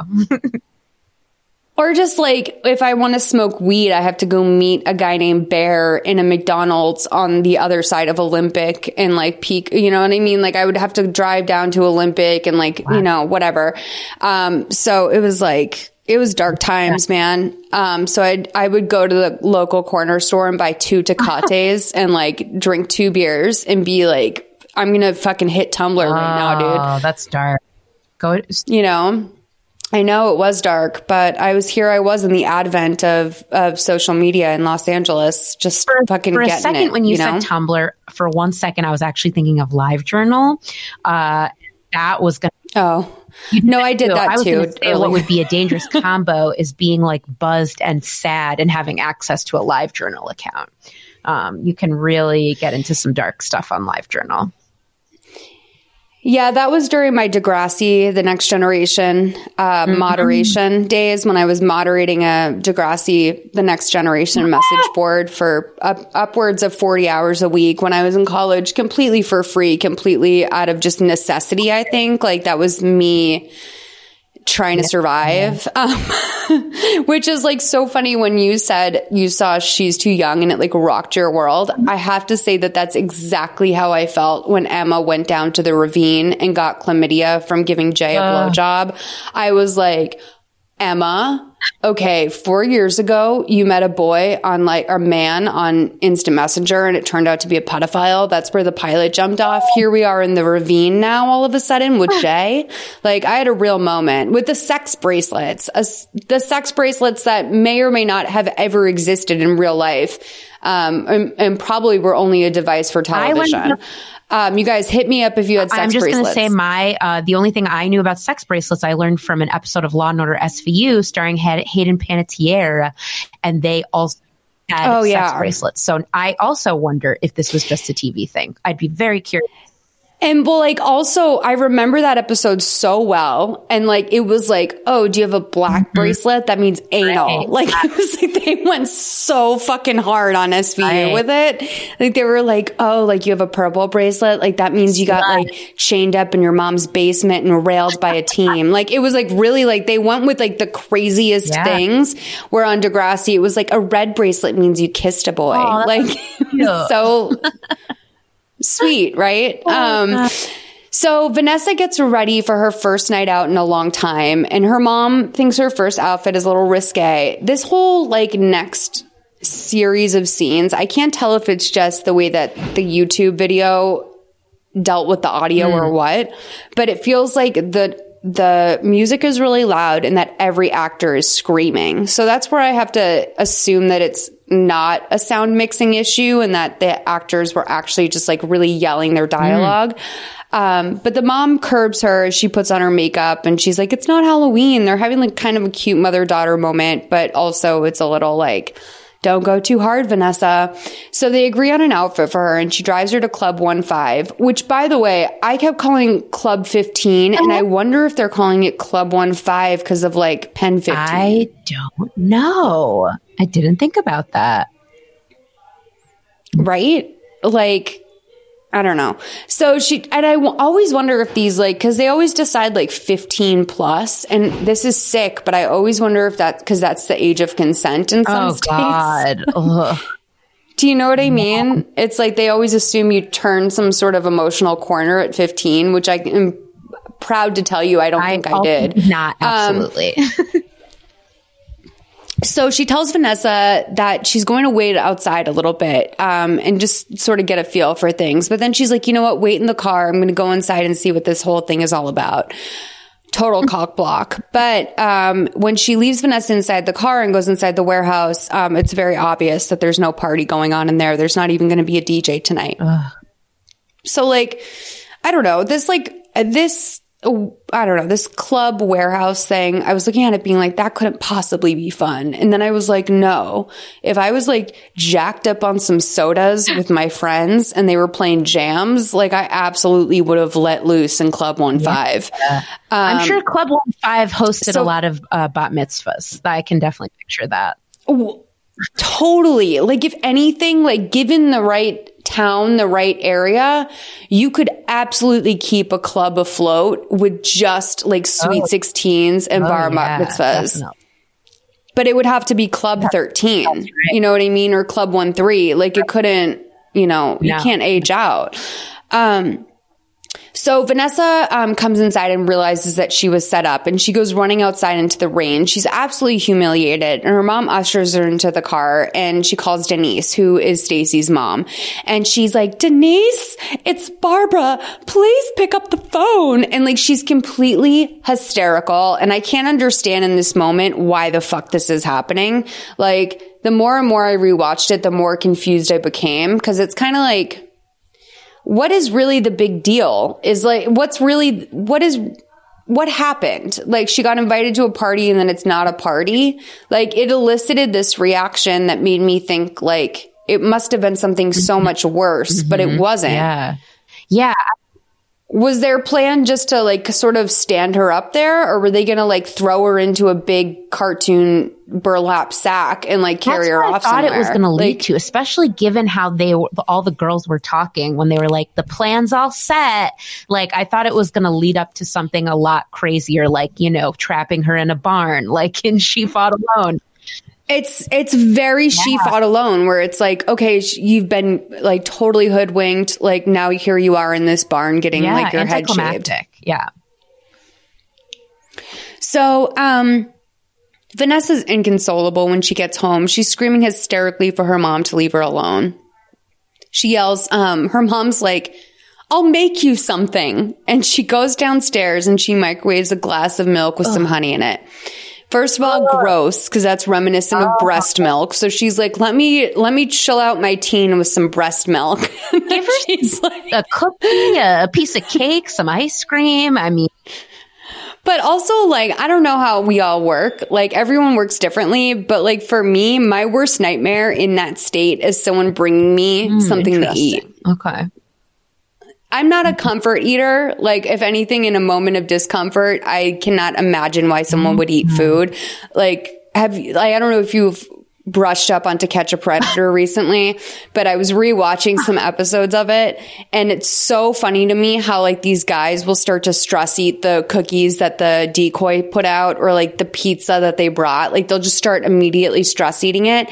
And I never know if it's because they know they're going to go to jail and like that's their last meal or if because it's so natural to so many people I to love stress yeah, eat. stress eating's great and it's definitely something I still do to this day at parties if, you know, A, I'm not drinking or B, I have nothing to talk to or, or to, I don't, there's nothing, there's no one I want to talk to. So it's much safer to just like stand around the snack table and just keep eating food. So I, that's the only way I could say I relate to somebody on To Catch a Predator is this. Were you good at like eating on dates when you were Oh, younger? eating on dates. Okay. That is the greatest, uh, uh, uh, I can't think of the word right now, but yeah, that's the only exception. That's it. I am absolutely too nervous to really eat a meal on a date. Um, you know, I met my, what was it? I met my boyfriend on Tinder three and a half years ago. And I remember our first date still, it was mostly just pushing food around. There's not a lot of eating. And I, I also feel like I was never taught to eat on a date. It, it, it always, I was always afraid it was like, you know, unsexy, which is stupid. Uh, but yeah, no, I think no, I think that's something that comes like everyone can tell you like you know, no guy wants to date a girl who eats a salad, but I think that most girls order salads on dates because like it's too offensive to waste a steak. Yes, agree, Like, agree, hard agree. And that's something that you get like now if I went on a date, like I would just dig oh. in because I'm like, I'm almost, I'm like, you know, my late thirties now. Oh God, my mid to late thirties. And like, you just know, like, you just, you gotta fucking feed Right, your we body. don't have time. Right? We don't have time not to eat. That's how I feel. I gotta eat, bitch. You know what I'm saying? Like, we're out here snacking. But like, to this day though, I will say if I go to a party, I will walk around with a single pretzel in my hand and nervously nibble it all night before I like go hard on a mm-hmm. bowl of chips. I don't know what it is. It's like I just don't feel comfortable eating if I'm nervous. Yeah, for me, only exception is a date. Absolutely. First dates, I'm not eating a lot on first dates. But other than that, oh, I'll stress. you. Yeah. But I think it's sweet that her mom's so desperate that she's downstairs making like fake breast milk for her daughter to guzzle down before she passes out. Um, so mom comes upstairs and they fall asleep on, on the bed, like spooning. Um, the mom wakes up briefly and she goes downstairs to call Stacy's mom. Vanessa is not asleep though. She's been faking sleeping. And as soon as her mom leaves, she goes into the bathroom and she takes a couple of her pills from the medicine cabinet. Um, the mom calls Vanessa's dad and tells him that he, d- you know, I don't like to call you, but our little girl needs help. I really need your help. Answer me or call me back when you can. The pills that Vanessa took didn't feel like enough to her, so she goes back into the bottle and she takes a bunch more. But this time she takes too many, and by the time her mom finds her, she's passed out on the bathroom floor. This isn't how pills work, but let's go with it. Um, the ambulance comes to the house and Vanessa is treated for an overdose. And while she's in the ambulance getting her treatment, a kid pops out of nowhere with a video camera and captures footage of Vanessa being treated by paramedics. And we find out that Vanessa has been taking a benzo, benzo diazepine, which her mom is prescribed for sleep. I didn't look up benzodiazepine. Diam, I think it's like, I think that's, it's not Xanax, but it's a, uh, it's like Valium or something. Um, the boy goes home and uploads the footage of Vanessa in the ambulance for the other kids to see. This reminded me of Britney's uh, situation back in 2008 when the ambulance came to her house and there was all the paparazzi trying to get shots of Britney passed out in the ambulance. It was, it felt very real to me. I mean, obviously this is like, I don't know. It's the worst case scenario, especially thinking back that this, this girl is just in middle school. Like she's not even in high school where there's enough kids that someone doesn't give a shit. Like there might be 20 kids in school who don't give a shit. Like this is really when everyone is boiled down to like, you know, 150 kids per class and everyone knows, everyone knows everything. Well, the, the, the, the only thing, like, I recognize that people will pull out a phone to record anything, which is very disturbing. The, but I was, uh, back to technology for a second. I was like, where did he get a camcorder? I don't, I don't know if he was just walking around or he lived across the street and he ran into his uh, bedroom and then grab the camcorder. It was definitely extra cruel to me because back then I would think it takes extra effort to get like record somebody because you don't have your trusty, you know, iPhone 11 to do so. So the fact So around the time that this movie was made, I was working as a videographer and like that's what I worked with was like a home camcorder with DV tapes. And you would like, you know, you had like a little transfer thing that you would use. And I mean, but that was that was my job. But I can only imagine if I was like a rich suburban kid, it would even be more accessible to me. true, but yeah, My question was, is like, this is Mm-hmm. pre YouTube. So how did they how like, I mean, I know he kept it on his computer, but truly, how did people distribute digital That is video a back very then? good question. Um, did was uh, uh, sending like a chain email a thing? I, I I'm even trying to think. Wait, how did he get the cam the video from the camcorder onto the computer? Did that even happen? So you would have like a transfer mechanism basically that like plugged into the side of your computer. And then it was like this middle sort of compartment thing that you would also plug into the side of your camera. And you could transfer it directly or you could put the little tape inside of, um, some sort of like center console. That's the wrong terminology. But like there was like a little like, you know, there was some sort of thing that mediated in between or you could hook the camera directly up to the um, computer, but it was running off of tape. It wasn't digital yet. Well, you could digitize it like after the it's a lot fact, but work. I don't know. It took a lot of work, and people. s- I, I- all I can gather from this and just bullying in general. Also, uh, uh, uh, in addition to not wanting to be bullied yourself, is like boredom. Because I was like, these gals girls must be very yeah. bored if this is that what they're taking the time to do. I mean, hating Vanessa.com, taking camcorder videos of her getting into an ambulance. That's a that's a lot of work. I mean, the only side benefit for this kid, because like when I'm looking at like this teenage boy filming her, I'm like, he's trying to get pussy. He's trying to, he's trying to do number three himself. Yeah, I you know what I mean? Yeah. He's trying to, he's trying to go to number three. Um, they, um, Vanessa's mom falls asleep in the waiting room at the hospital. She's been, she's been so sweet to her throughout this entire thing, which I don't know. I feel like I would have been in a lot of trouble. If I almost killed myself, my mom would have been pissed Right. at me. Okay. I feel like, and I don't, I, I realize that that's probably, I'm not to villainize my mom. I think it's also just like a, one, an issue of the times and two, our circumstances that like she'd be like, we really do not have time for you to fuck around, like taking my pills. You know what I mean? That would have, and also like, you know better. I think that that would have been a thing too. Um, but this was, I was like, I don't know. Is that wrong that I was surprised how nice her mom was to her when she woke up from It's her a overdose? good question. I mean, I guess I feel quite fortunate that I myself have haven't dealt with that firsthand, and I I can't think of any friends either that i- i- of that time. So like, oh, same. Yeah, I don't think anyone did that at my school that I know of Oh, either. I but heard who about knows? a few girls or one or two taking Advil, which was like, I, I, I'm- I swear I'm not like, I'm not trying to make fun of it. It was just, it was, if thinking back, it's like, wow, no, Advil's not going to do it. Uh, and I, I, you know, anyway. Well, the I mean, the real truth is, and like this might be outdated knowledge, but like I've heard it's very difficult to overdose on just taking like a Xanax for something because like your heart rate won't ever dip low enough. No, um, but I mean, all the shit that's out there today, who I'm knows? hoping, okay, I'm hoping if I Um, had kids, well, hope uh, hopefully it never even gets to this situation that they've uh, almost overdosed on pills. But if they did, I hope that I wouldn't be mad. Although part of me worries that I'd be mad and be like, "How could you do this to me?" So that's you know I, that's why I'm not in a rush to have kids. I feel like I'd make it all about me, including their their almost ODing. Totally. In today's world, come on. But I mean, I, in the early 2000s, I'm like, I think my mom would have been fucking pissed if, if I tried to kill myself. Um, so at school, the mean girls watch the video that the guy took, and Nikki's like, "Oh my god, she's a druggie too. What a freaking loser." Um, this is too far for Stacy though, and she doesn't say anything to them, but she walks away, and she has this look of disbelief on her face. Not only can she not believe that this happened to Vanessa, but she can't believe how terrible the girls are being.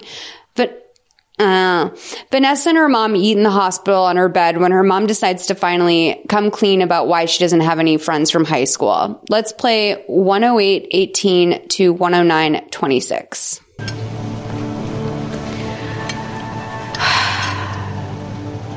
I was in the ninth grade. Jennifer Forbes was my Stacy. I spent that whole year so incredibly lonely. It was like half the time she and her friends were pointing and laughing at me, and then the other half, they just didn't pay any attention to me. It was like I was just part of the wallpaper. That's why I pushed your friendship with Stacy, baby, because I figured if you were popular, this could never happen to you. Mommy, why didn't you ever tell me?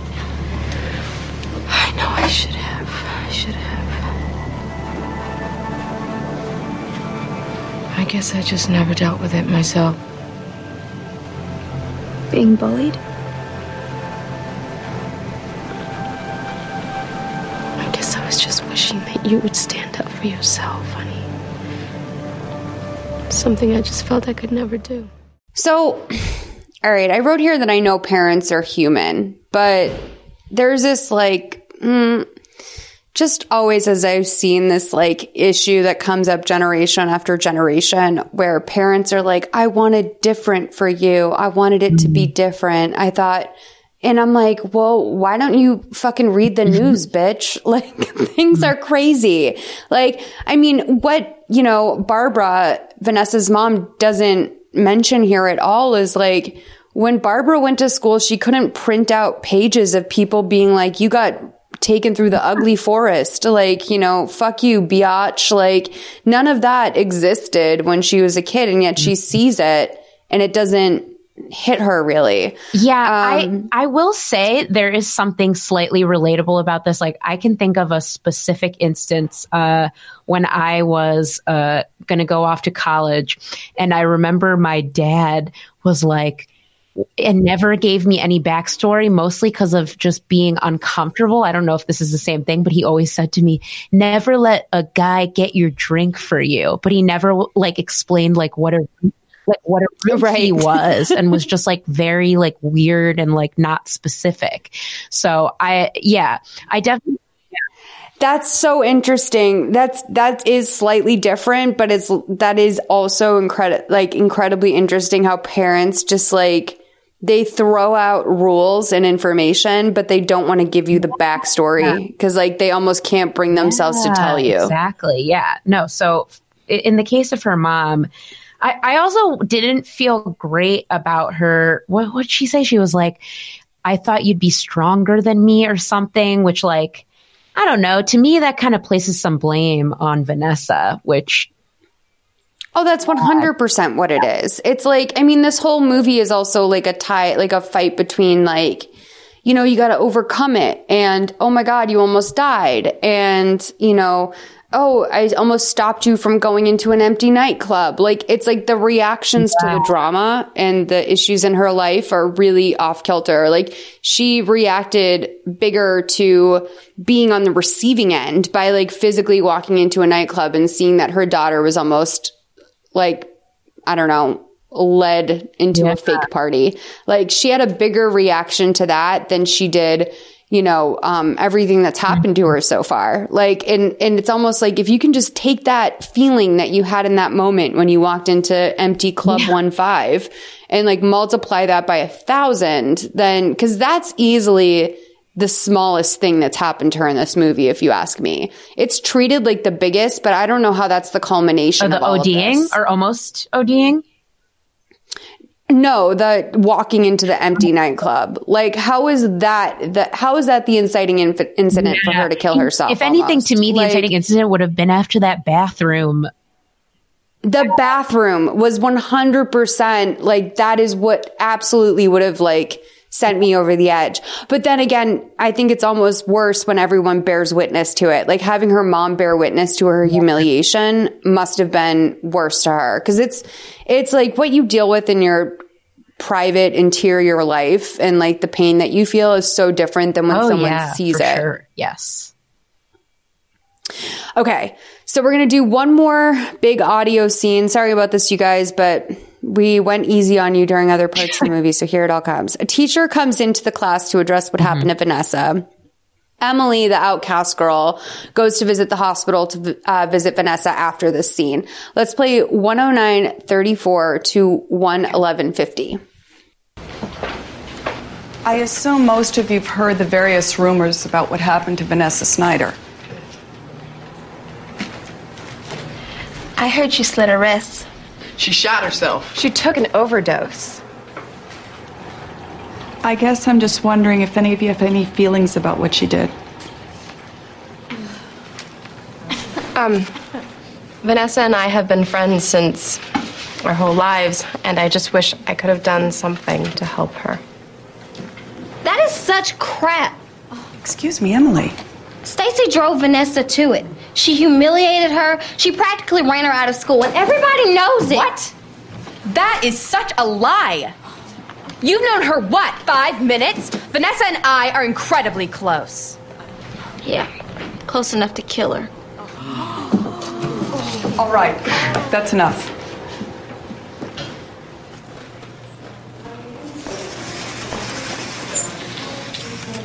Family should be here in a minute. Okay? Eleven minutes.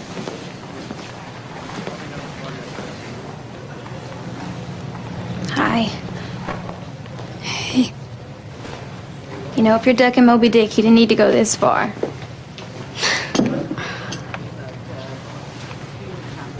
Dorky, I know.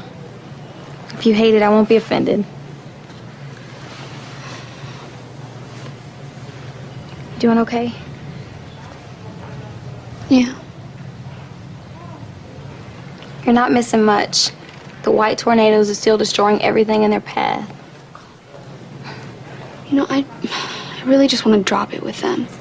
I just don't know how. Truth, you know you're strong, you're pretty, and you're smart. And they hate you for it. It makes them insecure. But if you chop off your hair and destroy your body and dumb down your schoolwork, all you've done is become weak, ugly, and stupid. And that's not you. You're right. So Stacy uh seems is she like delusional?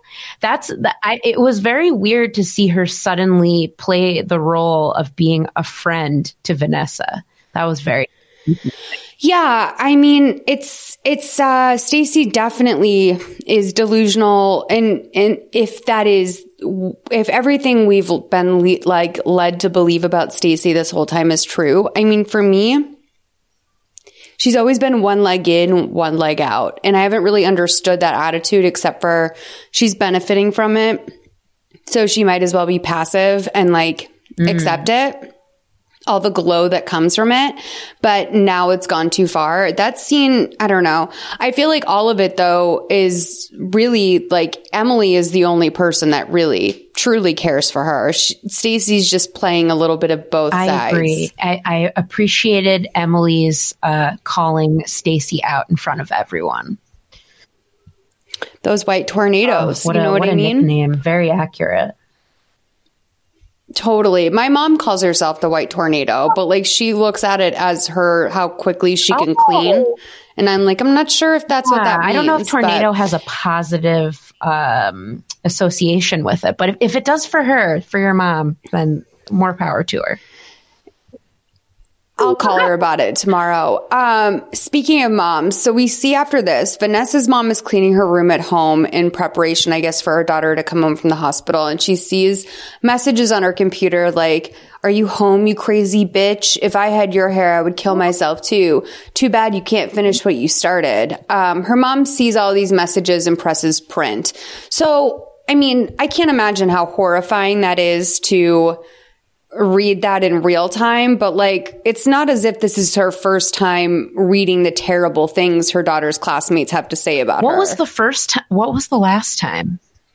when she printed out the comment log Oh, Yeah, on the yeah, yeah, website. that's right. Yeah. She did seem very shocked. It was very reminiscent to uh, the parents discovering. I'm, I know I'm bringing this up for possibly the third time, but my favorite scene in uh, Cyber Seduction when all the porn starts uh, popping. It was oh, very Oh, yeah. reminiscent of that for me. It was, it is, and it's like, I think the thing is, is like she didn't think it would still be like, oh, it's on. Right. Like she, like her daughter tried to kill herself. I think she maybe hoped that it would go away a little bit, that it would disappear or melt away. But like, in fact, that just caused them like to double down. And that Yeah, surprised yeah. her. No, she seems genuinely shocked. But um, so the girls are in Miss Jess's office the next day answering to what they've done online. And then we'll hear a scene of Vanessa and her mom um, talking in the hospital. So one more scene, guys. Sorry, 112.52 to 114.45. Candy Girl 990, Lola Surf 9, and Ez Mons. Are these your screen names? We take what happened to Vanessa Snyder very seriously. A new policy against this type of student harassment is now being enforced. If you admit to me that you're the cyber bullies, these are your screen names, and you wrote these messages, then you will be suspended for only one week. But if you deny it, and I find out that you're lying, as I will, then I will expel you from school, which means you will not graduate with your class. Last chance. Esmans, Lola Surf 9, and Candy Girl 990. Are these your screen names? So I, I think the most embarrassing part of this whole thing for everyone is having their screen names, like screen names read out loud to them. Esmons, like that's, that's rough. Like to be sitting in front of your principal and being like, yeah, that was me. But again, like why do they only take on any sort of responsibility the school itself when someone's like close to death or physically injured? Well, it sounds actually quite similar to uh, the approach that I witnessed uh, in college, uh, which I, I think I'm trying to remember. Was it UConn? Uh, I feel like there had been uh, a, a suicide, at least one. And I think, you know, they were starting to take mental health more seriously. So unfortunately to me, I think, uh, it's, I'm hoping things are changing now, but it seems like, you know, this is when uh, organizations or colleges or schools get involved when they're like, "Uh oh, if somebody dies, like the, we're going to get in trouble." That's that's Yeah. how I kind of saw it happen in college. Yeah. it sounds like the school is only going to really come to anyone's aid if someone's getting a broken bone or if a life is lost or close to one. Like anything that you could sue for. Like any, like, you know, you can't, I seriously doubt most schools would like fail or not win in a lawsuit against Yeah. like I was vaguely bullied. Like, if it's vague, especially back then, I feel Mm-hmm. like you would have gotten away with anything. As long as you weren't breaking bones, you could harass someone within an inch of their life. Oh yeah, for sure. So Vanessa returns to school and she gives Emily a big hug when she sees her. And some boys nearby are like lesbos. Um, Vanessa comes up to Nikki and says hi. She asks her how she's feeling. The teacher comes into the hall and like welcomes them into the classroom. She's like, Vanessa, welcome back to school. Um, Stacy's late coming into class and she looks at Vanessa like she's a ghost, basically. Nikki is smirking at her. The teacher comes up and asks Vanessa if she's okay. And she says, yeah, she's good. So basically the scene is a little weird because you're like, is Stacy, does she get it? But then also at the same time, she's interacting with Nikki, who seems to be like doubling down almost, which is terrifying. Oh, she's evil. Yeah. Um, yeah, she really is evil. Like she's the person that's like gonna run the high school reunion and just like just yeah, she's that person that will you will never extract from your high school experience. I mean, if this were a horror movie, I would say Nikki would be the one most likely to commit a murder. That uh, or first, at least, One hundred percent. She has no, yeah, she has no conscience. Um, the bell rings and everyone goes out to the hallway. Stacy follows um, Vanessa out into the hall and asks her if she can speak to her in private. Nikki looks back at them and she's a little jealous by this. Vanessa uh, watches on the sidelines at the club soccer game. She cheers on Emily, and Vanessa tells her that she's a little bit rusty, but she wants to give the team a try. At school, we find out that Vanessa made the team. The coach wants her to play in the next game.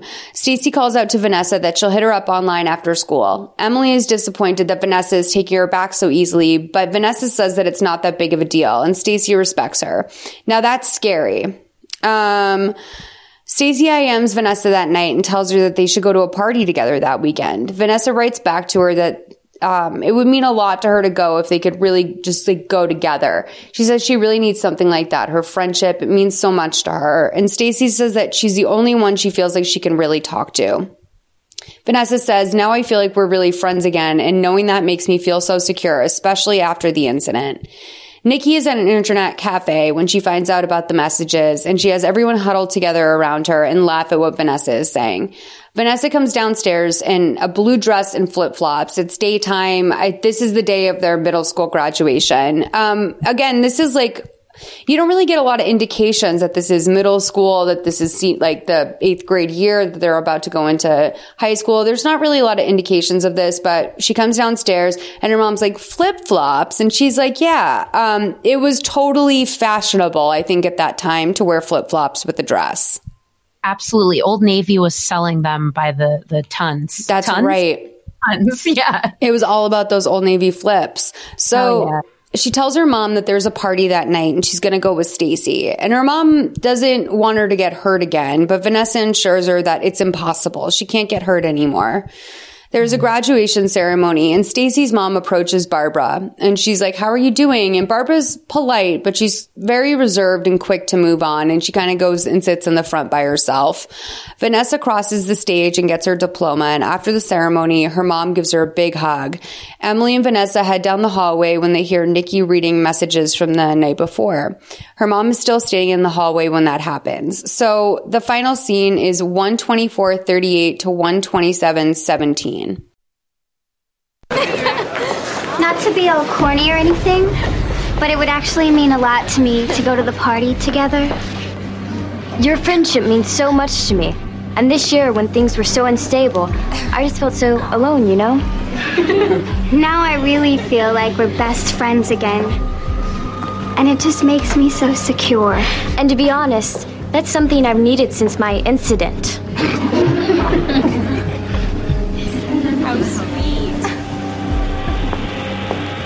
Stacy! Stacy! Stacy!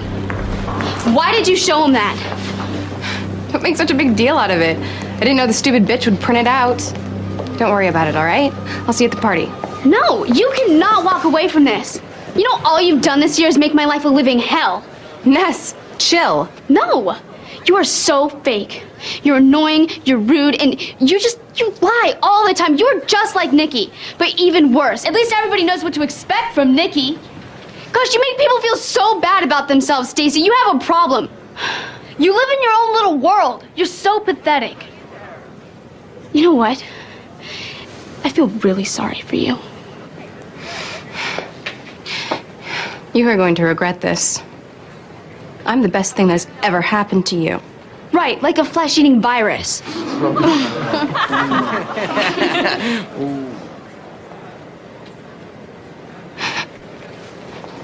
Okay. Okay, I'm I'm sorry for whatever I have done to you. Let's just not do this, okay? Come on. No! You have nothing that I want.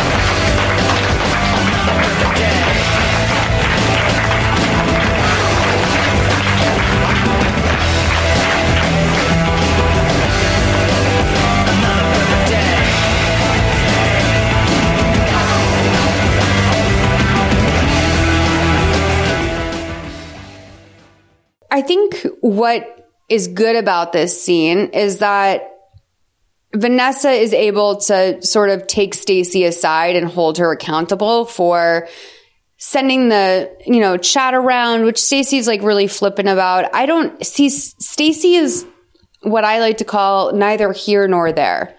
Like she is the least active person in this story, but like probably the one that's held the most accountable in a lot of ways. Um, cause like there she is having this conversation with Vanessa in the hallway where Vanessa's basically like, I really wanted Vanessa to slap her. Oh, I, oh my God, I wrote that down. I, wanted a slap. I wanted a slap so badly. It would have been, and, sh- and it would have been so deserving as a two. I don't think anyone would have fought her for that slap. I feel like Miss Jessa, I feel like everyone would have just like let that slide because what the, f- I mean, what the fuck else do they want from her? Like, I don't know. I, I, I feel satisfied in the sense that her mom mouths to her, I'm so proud of you. And Vanessa, and Vanessa mouths back to her, I am too. And that's like the closing moment of the, sh- like the whole movie. Yeah. But like for, I mean, I don't know. Like it just, it was sort of, um, uneventful. The ending was for me. And these movies often are. Like we did the heavy lifting prior to this scene, but Stacy never like took the literal or metaphorical hit that I hope she did. And Nikki definitely didn't. Nikki just skated by on being the nastiest bitch in this whole movie. Yeah, I I was hoping they were going to get expelled, but you never see. It, what I'm assuming they they decided to get suspended for a week. Uh, but yeah, no, you never really see any of these people, uh, you know, be brought to. My brain is fried, but you know what I mean. Uh, no, good call on that because this is going to be good in our scale for like our lifetiminess is like the, this is a big dropped plot line with like what happens with the punishment for Nikki, what happens with like the whole, you know, is this your screen name or not sort of thing. Um, That's right. but yeah, this movie like ended, it was a little milk toast for me. I just wanted a little bit more. Yeah, I agree. I would have wanted a, a slightly more satisfying confrontation. I also wouldn't have mind getting see Nikki get slapped too. That would have been great. Oh, I wanted Nikki to have her ass kicked. Like, Yeah. I wanted Vanessa and Emily to take her outside and take turns. Like, I really needed some shit. I needed something like that. And I needed Stacy to throw a punch in too. I would have even let the mom have a punch. Like, I just felt like uh-huh. Nikki really, cause like, Nikki to me doesn't seem like someone who would respond to psychological warfare. Like, she seems too dead inside. Like, Nikki's the kind of bitch that really needs a punch, you know? I agree. Or you know what? In that case, I would have been fine if they had stolen uh, the ending from Mean Girls and just had her get hit by a bus. I would have been perfectly, perfectly fine with that. That is a perfect ending, actually. That movie where it's like, you know, what else could you really do to a teen girl but have her get hit by a bus? That's right. Yeah. so let's go through our scale. Um, the way things work on this show is that one is the closest to, let's say Mean Girls is like our one, because I feel like that's a pretty perfect teen movie, right? Agreed. Yeah. And it's a fair one to sort of put this one up against. Um, so a one is like, wow, that is like one of the most perfect teen movies of all time. And a five is like the most lifetimey of lifetime movies. Um, so on a scale of one to five, uh, five being the most lifetimey, um, would you say the acting in this movie is closer to a one or a five? Where would you put this? Oh, acting, I would say, uh, it's definitely not a one. I might say a three. I think a three too. Yeah, mostly because Alexa Vega, I mean, she for me is the only name that I really recognize. So that sort of like brings it up from a five for me, just because I'm like, okay, I, you know, she was in Spy Kids. I, she's And got some- also, like, if you look at the credits of pretty much everyone in this movie, they all have worked. Like, they all have continued to work or were working already when this movie came out. With Sir Ben Kingsley. Yeah. With Sir Ben Kingsley. Um, believability of the world and characters. For me, this was pretty believable. Mm, hmm I think this was like a two. Did you believe this world was real? Do you think these characters seemed realistic? Was it totally foreign or alien to you? So I would also call this a two. I would call it a one if the dialogue hadn't clearly been written by, you know, adults. Uh, but in terms of like the the the bully the the form of bullying, uh, definitely believable. Yeah. Totally. Um, okay, so our next category is creative use of words to avoid censorship. I didn't notice any like, you know, oh shucks, like any sort of like thing where I was like, oh, that seems like they took an awkward way out of that. I thought this was pretty well written in that capacity and like their words hit hard, but at the same time we have like frizz frizzball or like whatever. And that's pretty lame. Yeah, I agree. Yeah, Frizzball, uh, the New Orlando Bloom film, um, that felt very um, not genuine. I would put this at a. Uh, I might do a three again, honestly. Yeah, I think the shit talk was pretty bad. And then there's dialogue, which is its own whole ass category. Yeah, dialogue. Uh, yeah, given what I was saying about how weird some of the dialogue was, I'm going to put it at a five. Oh, really? Oh, a very lifetime uh, uh, uh, moment for me or line was when the blonde girl said, "Who did her hair? The gardener." I, I, that was like insane to me. I, I was like, "The gardener." I, it, yeah, it was a level of wealth that I was like, okay, so now we're agreeing that everyone at this table is wealthy enough that they all have gardeners. I think that's more like a nod to like, did someone hack at her hair with like Oh, see, I was leaning deep into the wealth disparity. Uh, no, I think that that's, I mean, listen, we need a five in this movie because I think this movie was, is going to rank almost too high for what mm-hmm. it really is. And this is where our, this is where our, our, um, categories can elude us a little bit where it's like, this is like actually probably a pretty good movie if we just go by our our things. Um, mm. Wardrobe, I have to say that I thought the wardrobe for this was pretty on point. It and just in that, you know, it was true to the generation. Mm-hmm, mm-hmm. Uh, I would agree, especially as, uh, the mention of low rise pants definitely uh, was traumatic for me. As I remember, I I definitely wore those, and you are right. There are there are uh, there's a very specific body type that can pull off those jeans and uh, it was not me. So uh, yeah that really rung true for me. The haircuts uh, the overpriced jeans the very straight hair. Yeah I that's, would I, well hair's different. Okay we had that's its own category. I think wardrobe this is a three. Okay yeah. I would go i would go two for wardrobe. Well, let's split the difference because I want to give hair and makeup a two. So let's do a three and a two for uh, wardrobe and then hair and makeup. Okay. Perfect. Music. Now, I found the music to be really distracting. In particular, the three scenes in the middle where they just yelled over the music.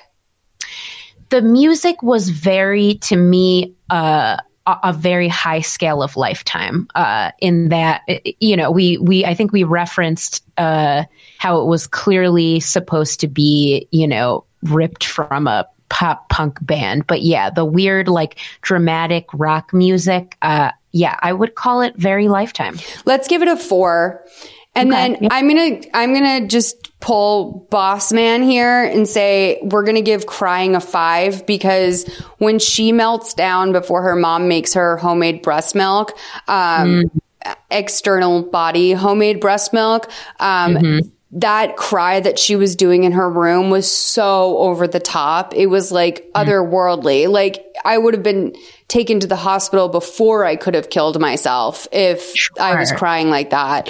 Um, victimization of the female character. So obviously Lifetime is television for women. They very much hinge on the fact that we're going to feel for the female character. I feel like this was pretty bad. Like for the genre that it was, this was pretty intense. I mean, someone almost killed themselves. Like there was a big class disparity. There was like, you know, a lot going on here. I felt like this was pretty bad, but it certainly wasn't a lot of lifetime movies we see where there's like rape or, you know, other forms of sexual assault or abuse or, um, you know, sort of mental manipulation. I think that this was like a 3.5 or a four, but it wasn't the top. Yeah, I would agree. I've definitely seen much worse in lifetime movies, but I would say the victim the victimization itself to me involved placing some of the blame on Vanessa. So yeah, I, I would agree. Are you going to give it a 3.5? Yeah.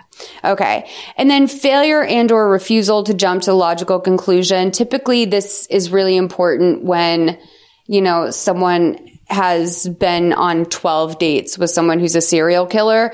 This was a little bit more, um, I would say that I would throw refusal to jump to logical conclusion at the parents in this movie um, because the kids seem pretty synced in on what was happening the whole time. But this also is the type of movie that it's hard to give that much of an analysis on. So i, I feel like we could give this like a two. Hmm Yeah, I would say a two or a three. There weren't many moments where i was like come on you know Um, Yeah. okay Great. drop plot lines so i think that you picked up on the perfect one, which is that we never got like resolution on what happened with Nikki and her punishment. We never really figured out like our, like what's going to happen next year when they all go to high school. We never, you know, does Vanessa go to Spain for the summer? Um, I would have loved if like this was a movie that was like a part one, Ooh. you know? So what's and part two is Vanessa goes to Spain. hmm I would love that. Like a little sisterhood of the traveling pants moment. I'm into it. Um, I don't know. I feel like this was a th- like a 2.5 or a 3. Yeah, I would put it at a two or a 2.5 for, uh, par- partly because I feel like I didn't get to see anyone, what, what happened to anyone. And the other part is I feel like we missed out on, I would have liked to see some of the, the dark, like Nikki working behind the scenes, uh, creating message boards, making websites, uh, with the blonde girl and the guy with the shaggy hair. I would have liked to see some of the behind the scenes stuff there. I'm 100% with you on that. And we also never found out who got to bang Tony. Ugh, I don't know. I hope I'm uh, So- probably not. Maybe Vanessa. Who knows? We'll give drop plot lines a 2. And then um, I think font, I have to say, I think for the era, for the genre, for everything, I think the font in this was a 2, no more, no less. I don't think it was great. I also um, think that it was a little bit ahead of its time for, and the intro font after the title was a little bit upsetting. But for the most part, I think this is a two. I appreciate it. I was afraid that we weren't going to have anything to talk about and that, because going into this, I was just like, this movie's so mild. And our audience knows by now that whenever I enter a movie with that attitude, it's the episodes that go the longest. Um, but yeah, um, I I think that this this is I was afraid this was going to be the like the best movie of the season, quote unquote, and it actually seems like it might be. It scored pretty highly. Let's see. 49.5 is our final score. And and it, what's that out of? Or out of a hundred? Um, I don't know, five times every category. I mean, I think our, I think our, I don't know. I've never done the math that way, sis. But, um, it's like, I don't know. I think our last couple, I mean, our, our season totals, I think the highest we've ever had is like in the fifties. Okay, all right. So this is pretty. Yeah, that's pretty good. It's pretty good. And like, I think that this is where most of the movie should fall. It's like absurd, but not like you don't want a lifetime movie that's too good. I agree. I, and for me, I was also surprised that we found this much to talk about, but I am starting to realize, like, as I was watching this movie and as we were talking, that there's just a lot of issues here that, like, you and I both are familiar with. So I'm I think, so glad you picked this movie. Yeah, no, there's a lot to unpack. Thank you so much for coming on. You guys, all of Anita's information will be in the description of this podcast. And also, if you want to let anyone know anything that um, might lead people to you or anything you're doing, you know, if you want to see what shows I'm doing, what podcasts I'm on, uh, follow me on Instagram and Twitter at Anita Jutina. And I'm Anita Jutina because I'm a Jewish Latina. So it's that's why it's Oh, I love that. Oh my God, I can't wait to follow you. Well, this was like literally like such a lovely experience. And I hope we get to not only meet IRL, but maybe do this again. You're a fabulous guest. Yes, I would love to meet IRL. I'm so excited. Um, well, thank you so much. And uh, let's, uh, guys, I'll talk to you next week.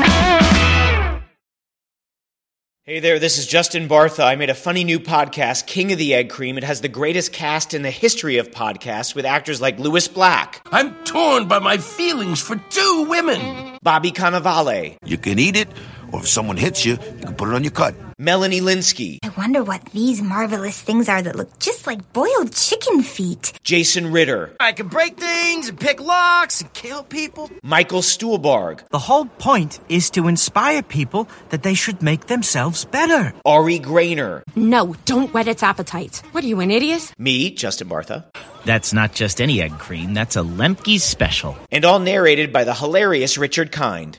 This is the story of Harry Dalowitz and how he rose from nothing to become New York's King of the Egg Cream. So if you like funny true stories, come listen to King of the Egg Cream, available wherever you get your podcasts.